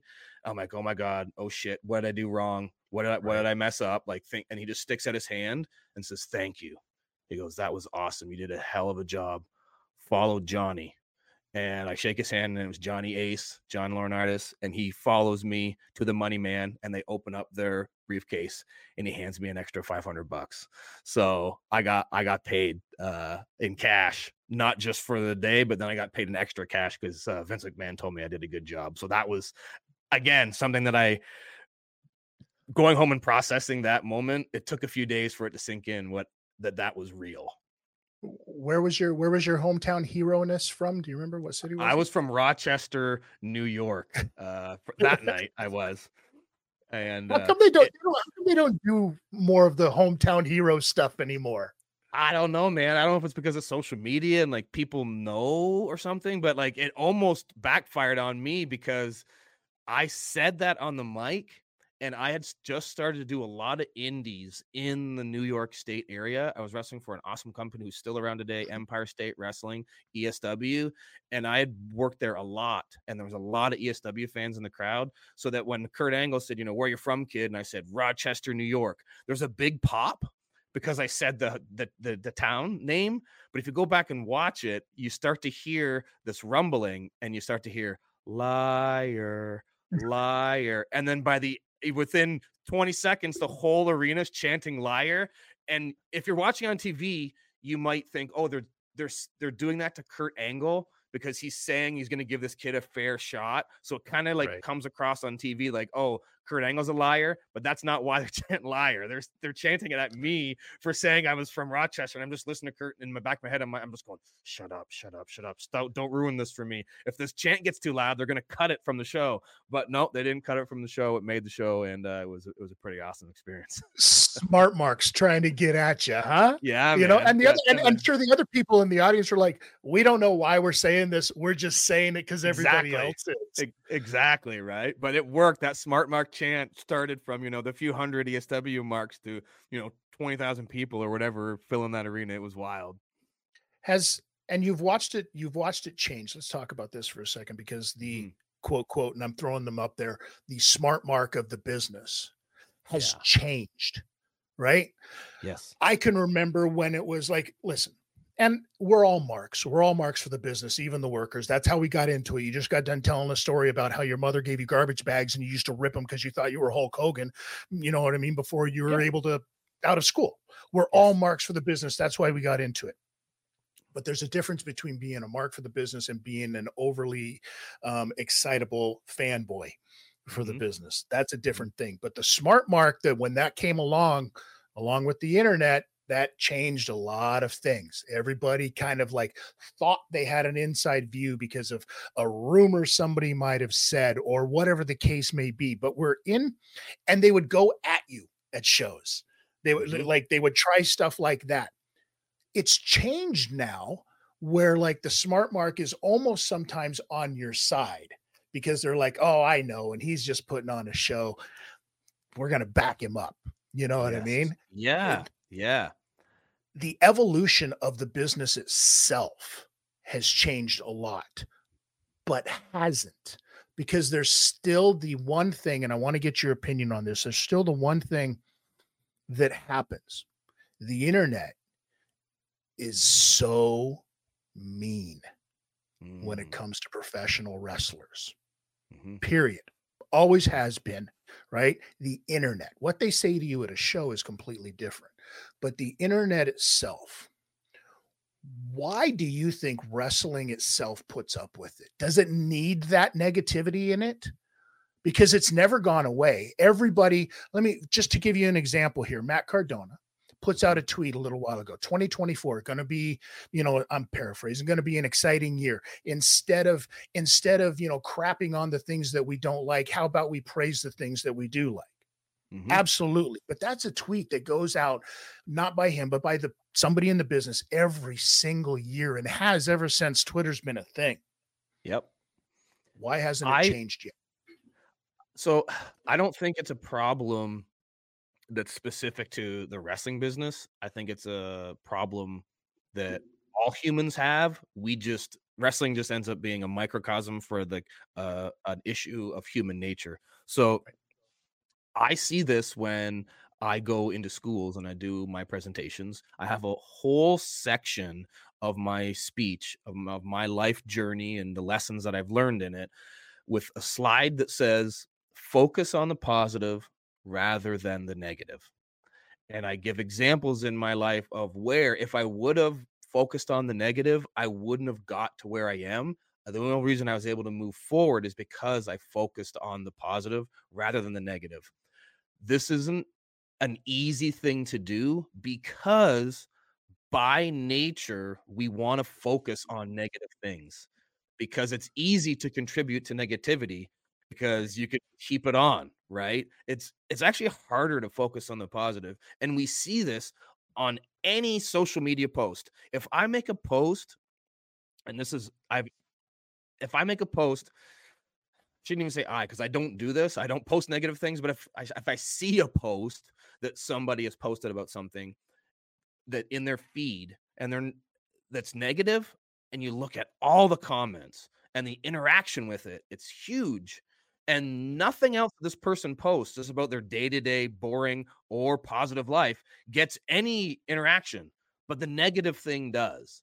And then even my own stuff that I post that's positive, I just did one recently about the positivity of TNA coming back. And now I put it on my Facebook, and over the last few days, it's just been taken over by fans that want to talk about whether WWE and AEW is any better, and TNA, they shouldn't even be in the conversation. It's like, whoa, I was just posting a positive thing about how awesome TNA is, and then they just jump on it because somebody brought something negative into it, and then it starts to spin. I think it's definitely a problem in wrestling, but I also see it on things outside of wrestling. responding to negativity and to criticism using negativity, I think it's human nature, man. And I just fight against it, and I'm proactive against it, such as my podcast. I decided I am not going to do the thing that some podcasts like to do, which is, oh, what's hot right now? Oh, these two guys have heat and are bickering. Let's talk about it on our show. And then just get other talking heads to talk about the negative thing that's happening. Because that's what news does, man. That's what CNN does. That's Fox News. That's what every major news outlet does, is take the negative thing and then have people talk about it. So I get why people are doing that in wrestling news, but I'm not going to play that game. I'm going to go, hey, let's do what me and you are doing right now. Let's talk about each other's journeys and the positive stuff around it and move things forward in a positive way. So does wrestling need it? Hell no. Are we going to get rid of it? Hell no. All we can do is just try to be a good example and be positive ourselves. That's the only thing that I know how to do, and the only thing I know I'm going to continue to do. Yeah, I tell people all the time, like throughout all of this, is like, I'm not a journalist. Yeah. I don't claim to be a journalist. I don't want to be a journalist. When I started doing this show back in 96, 97, we started all of that. We weren't journalists then either. It's all been done for entertainment. This entire show of the law, live audio wrestling, has always been an entertainment show. There was already a Dave Meltzer out there in the world back then, who's a journalist. There's already the Fightful.com, shout out to Jimmy Van, right? Out there already, who does this. There's already the Wade Kellers, the Brian Alvarez's. There's already journalists. I had a conversation with Chris Van Fleet about that and asked him, if you don't consider yourself a journalist, what do you really consider yourself? And he says, I'm a podcast host. I'm an entertainment news guy. I'm a, you know what I mean? All of these other things. I'm not a journalist because I don't want to get locked up and tied into those conversations. Yes. For two reasons. But there's two reasons for me. There's a market. Yeah, go ahead. There's a market for that, right? Like, we're not bashing guys that do that. You're just like making the point, like the same. Well, I like to say, it's like there's already someone that does that, and that's all the power to them if that's what they want to do. But that's not what I want to do. So sorry, you cut you off. There's two reasons. What are they? I'm interested to hear. Two reasons. The number one reason is because I don't want to get tied down into that mire. Mm-hmm. The second reason, the most important reason, is because we're in the business. Chances are the story they're talking about, we already know. Mm-hmm. And we haven't said anything about it already because the business is a very small, tight-knit family in a very small circle. And news travels. So you know who's out there being stooges and who's not keeping their mouths shut. Exactly. Right? 100%. Yes.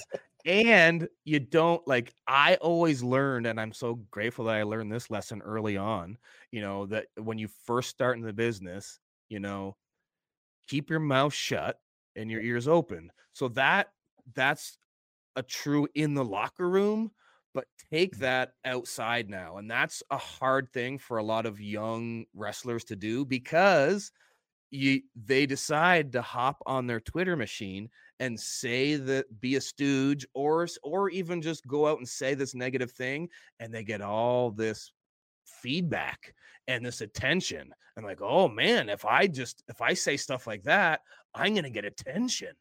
And okay, you might be getting attention, but guess what else you're probably also getting? Heat. And not the good kind.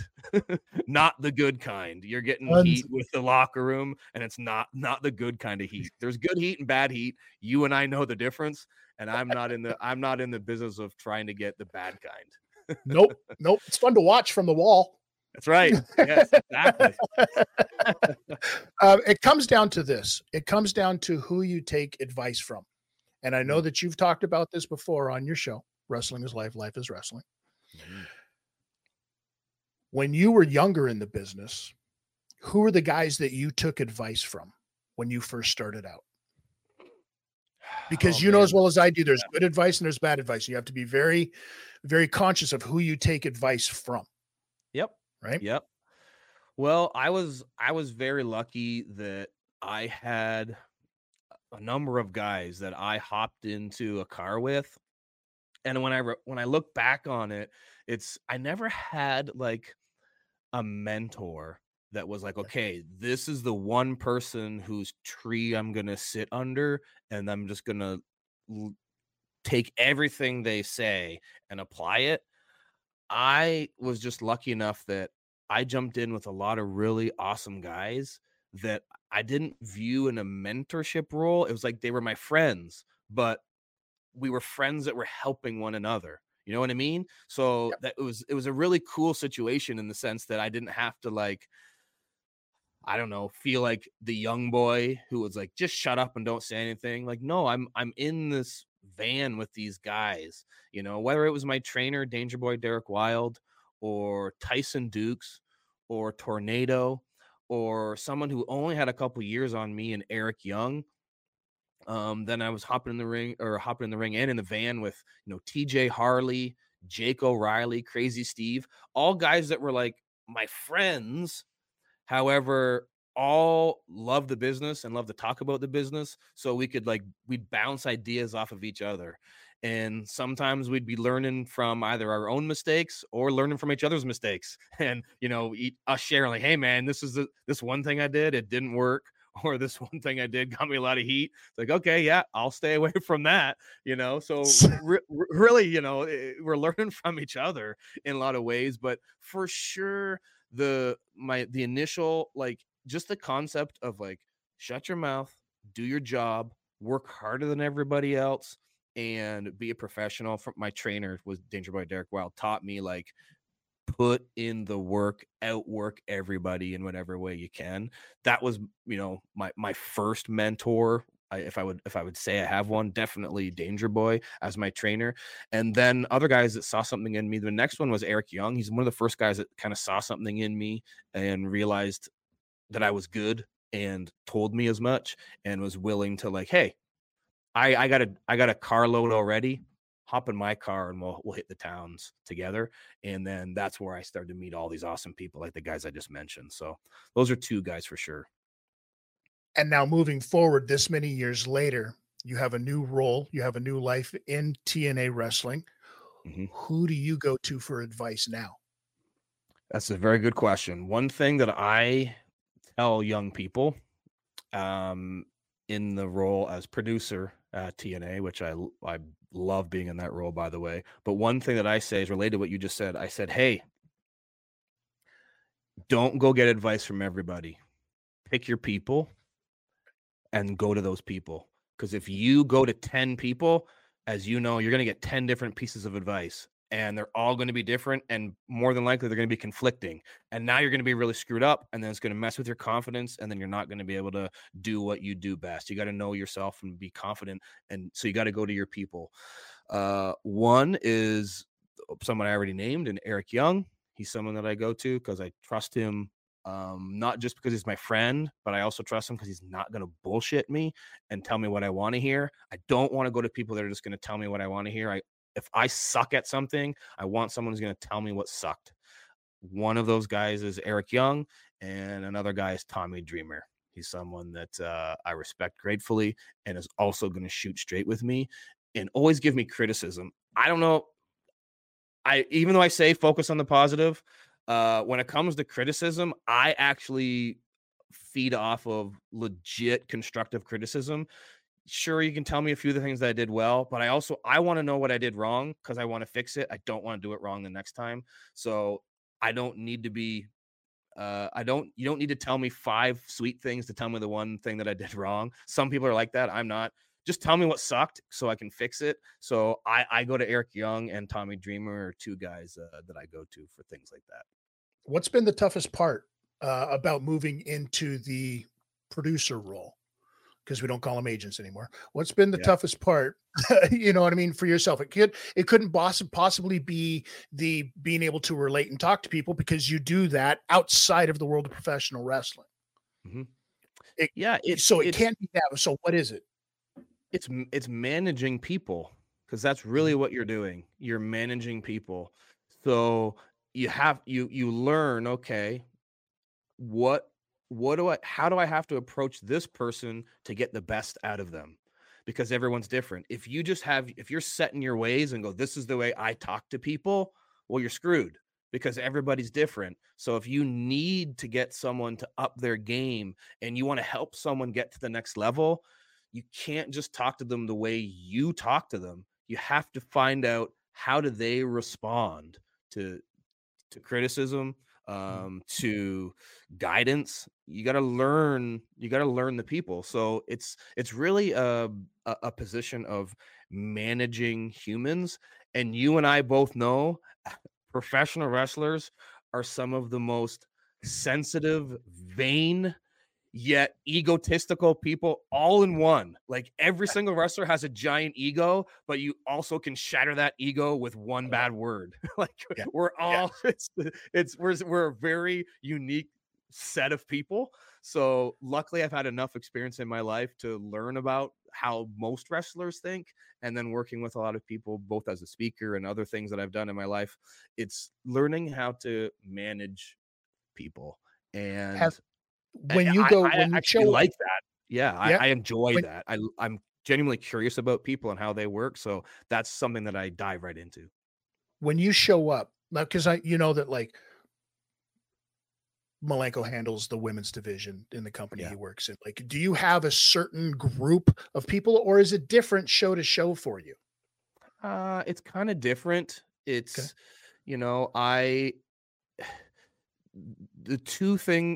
two types of matches or types of segments in the show that I tend to gravitate towards, and they tend to put me in charge of, are ones that involve characters that have a lot of moving parts. I've always been able to, and I've had a number of people tell me this. I remember one person in particular, Big Cass, when he came into Impact, and he was involved in a match with me, and we were going over the match, and he looks at me and goes, dude, how do you do this? I go, what do you mean? He goes, you know what everyone in the match is doing. You don't just know what you're doing. You know what all 8 guys are doing. I'm like, well, yeah, I it's my job to know that. And I wasn't aging at the time. He was, have you ever thought about being an agent? I'm like, yeah, I have. And shortly after that, I started agenting. But if there's a lot of moving parts, I've always been able to know what those moving parts are, where they should go, what they should involve. So that's one thing.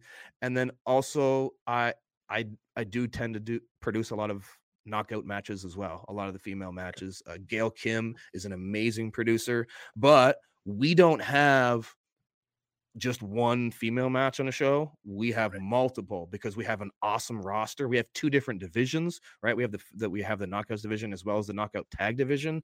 So Gail can't do it all. So I also get a lot of the knockout matches as well, which I thoroughly enjoy doing, especially knowing that I'm helping build what I humbly feel is the best women's division in wrestling. If I can help make that division even better, then I will. So those tend to be the 2 types of matches and segments of the show that I get involved in.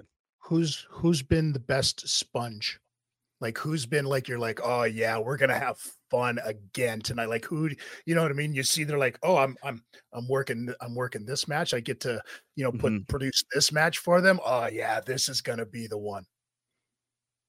The first person that came to mind for me was Joe Hendry.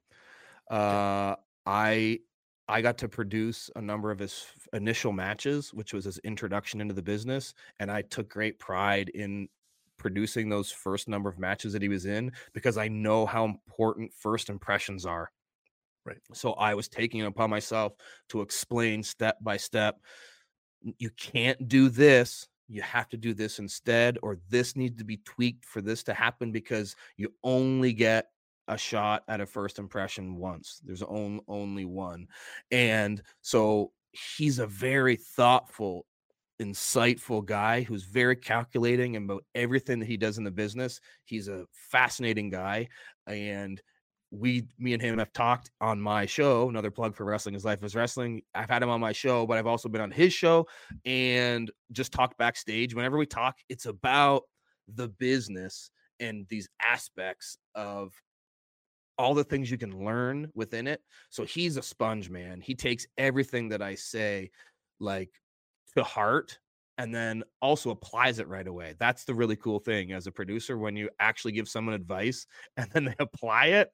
That's a nice feeling, because sometimes that doesn't happen, right? There's nothing worse than you're agenting or producing a match. We've all been there at one time or another, right? In the locker room, and you're explaining to them what the promoter and what the people ahead of you, you know how this rolls, it rolls downhill, what they're looking for, what they want. And they're like, oh yeah, got it. No problem. Got it. Yeah. And then they go out there and you're standing back and you're like, what the, that wasn't even close to what we were talking about. Yeah. Yeah, man. And for me, what I do in that situation, because I'm all about what I can control, it goes back to that. I go, okay, I just internalize it. Instead of getting mad at the person, I go, okay, what did I do wrong? Like, how did I not explain this or convey it? Yeah. I internalize it always, that I'm never placing blame, because that doesn't do anybody good. I go, okay, how do I have, now I've learned that whatever I did to explain that to that person that time didn't work.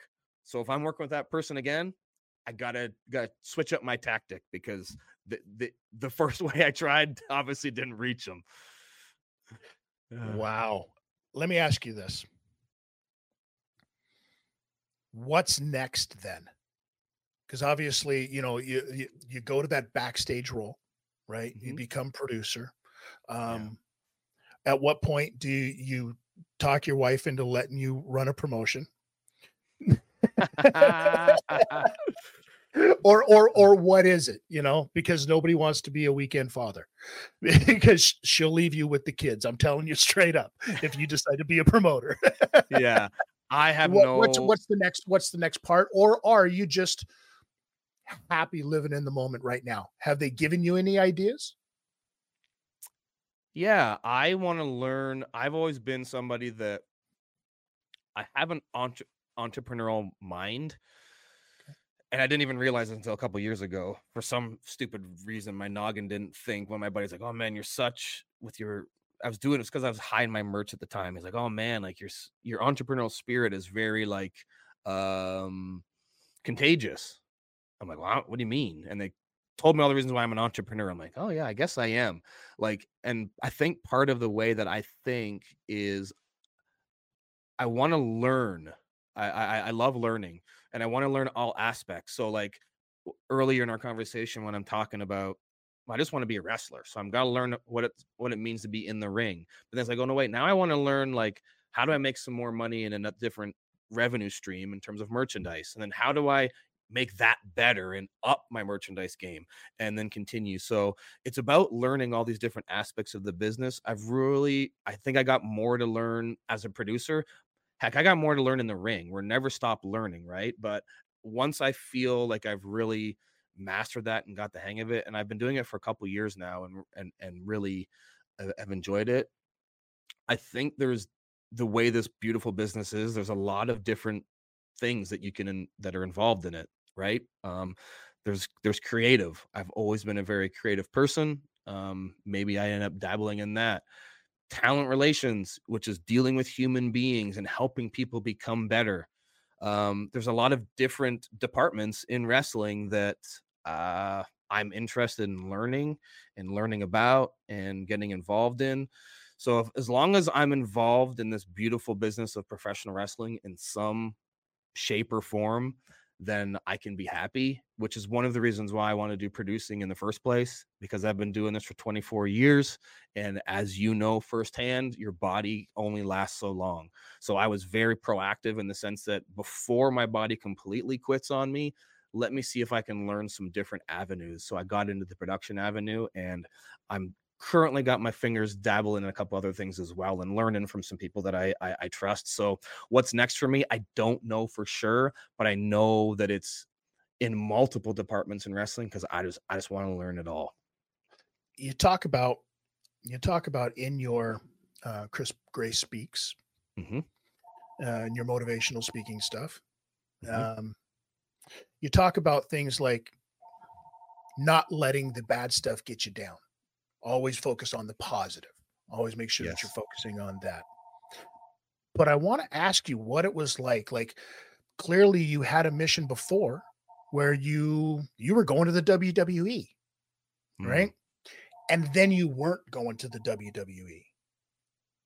Do you remember that moment? And how was it for you that, like, you clearly you have to dig in deep, you know what I mean? Because that's a childhood dream. I'm not going to be Hulk Hogan, not with this company, but before you realize there's so much more out there.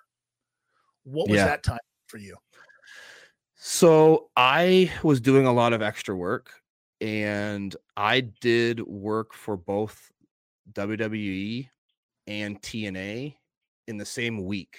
I worked in both companies, and I remember at the end of that week thinking, okay, I want to go to a place where I'm happy and I feel good about wanting to go to work.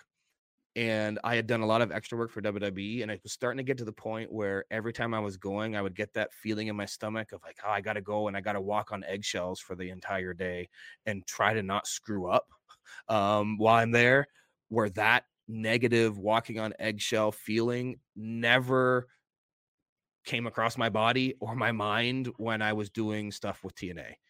That feeling never happened. So then I quickly started to think to myself, that's the place that I want to be. I want to go to a place where I have freedom and I look forward to going to work. So then that tunnel vision of wanting to wrestle for the WWE, all of a sudden that tunnel just like crumbled, and I wasn't just one track mind. It became, okay, I want to work for TNA. And then that it happened, and that goal happened for me. And then the goal became, I just want to make a living doing what I love. And over time, I've fallen in love with multiple things. So I fell in love with being a speaker. So I'm like, okay, I want to if I can make a living speaking to people and changing people's lives in a positive way, that's awesome. If I can make a living as a wrestler, amazing. If I can make a living and make some money interviewing my friends and putting it up on the internet and calling it a podcast, amazing. So let's just make some money doing something that I want to be doing anyways. Then it doesn't feel like work.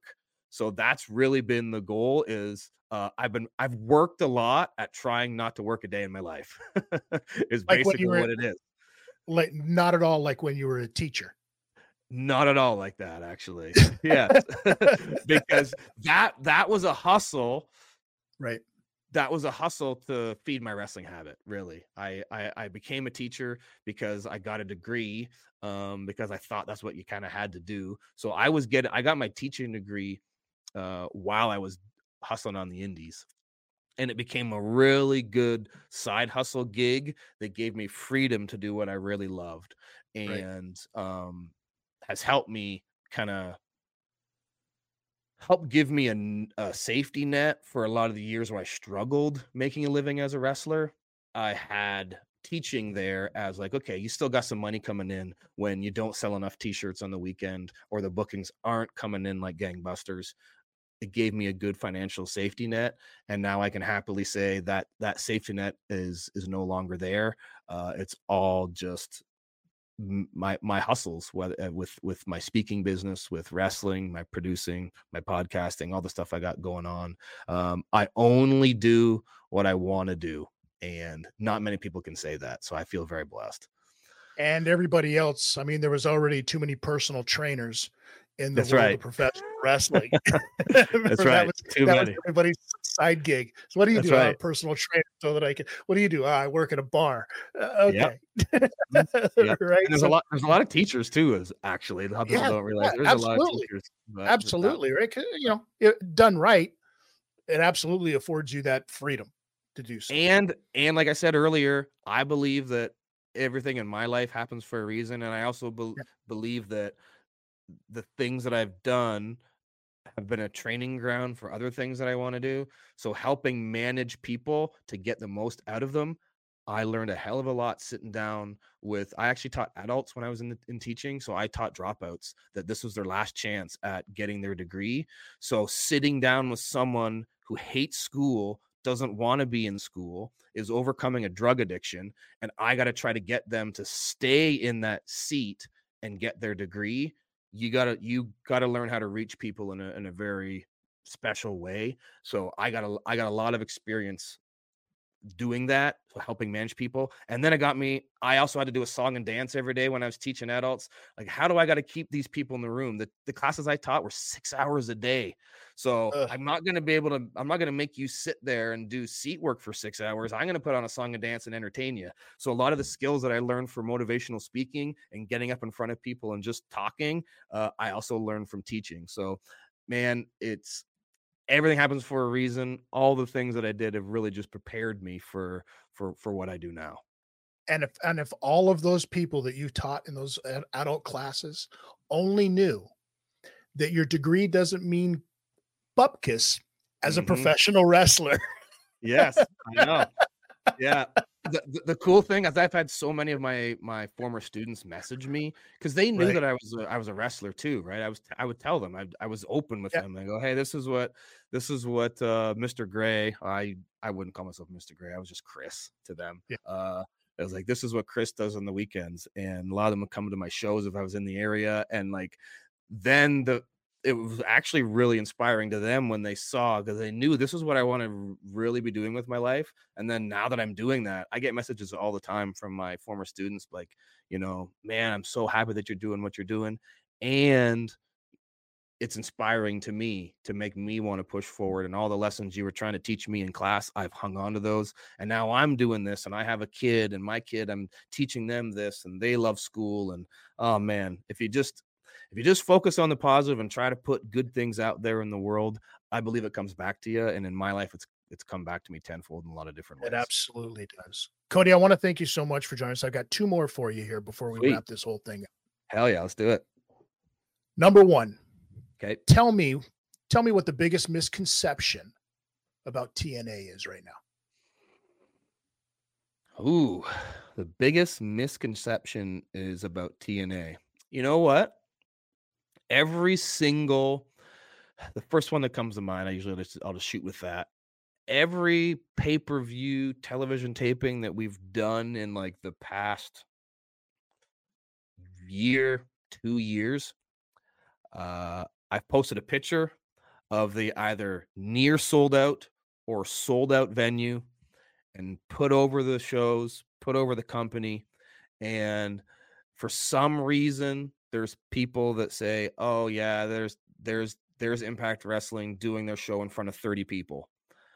I don't know why there's this misconception that we don't have a dedicated fan base, or there's a small minority of people that think that, as going back to some of the negativity we're talking about in social media earlier, there is a small contingent of people that think that we don't have a loyal fan base. That could not be further from the truth. TNA fans are TNA fans. And in the last year, I think every single pay-per-view that we did, with the exception of maybe one or two, was sold out in a row. We had a string of sellout of events last year that was super exciting, and the roster felt so good about it, and it was they would tell us that we're sold out again. So yeah, man, I think there's a misconception that you know, I guess because of all the WWE, AEW stuff that's the drama that they go through and that the dirt sheets like to pick up on. We don't have a lot of dirt. Maybe that's why. Maybe we need more dirt in TNA to help get ourselves in the headlines. I don't know, but we don't have any because everyone enjoys going to work and helping one another. So it's pretty sweet that way. But yeah, man, this misconception that we need to get a loyal fan base back, man, we have it. We have it. We have people that, I meet people at every TNA show that know exactly what I have done with my career in the last 2 years and enjoy the stories that we're telling. And they know each and every little promo that's happened. And man, they love TNA. And so to those of you TNA fans that are out there that have been following me and our company, thank you. Keep doing it. I recognize it. And even if some people don't, myself and the rest of the TNA roster, we recognize it and we appreciate it. Always finding a way to put yourself over first. Cody Deaner, you son of a... Nah, I love it. I love it. And that's fantastic. One more, and then we're going to wrap this whole thing up. Okay. Tell me something about Cody Deaner, about Christopher Gray, that nobody knows yet. Oh, man, that nobody knows.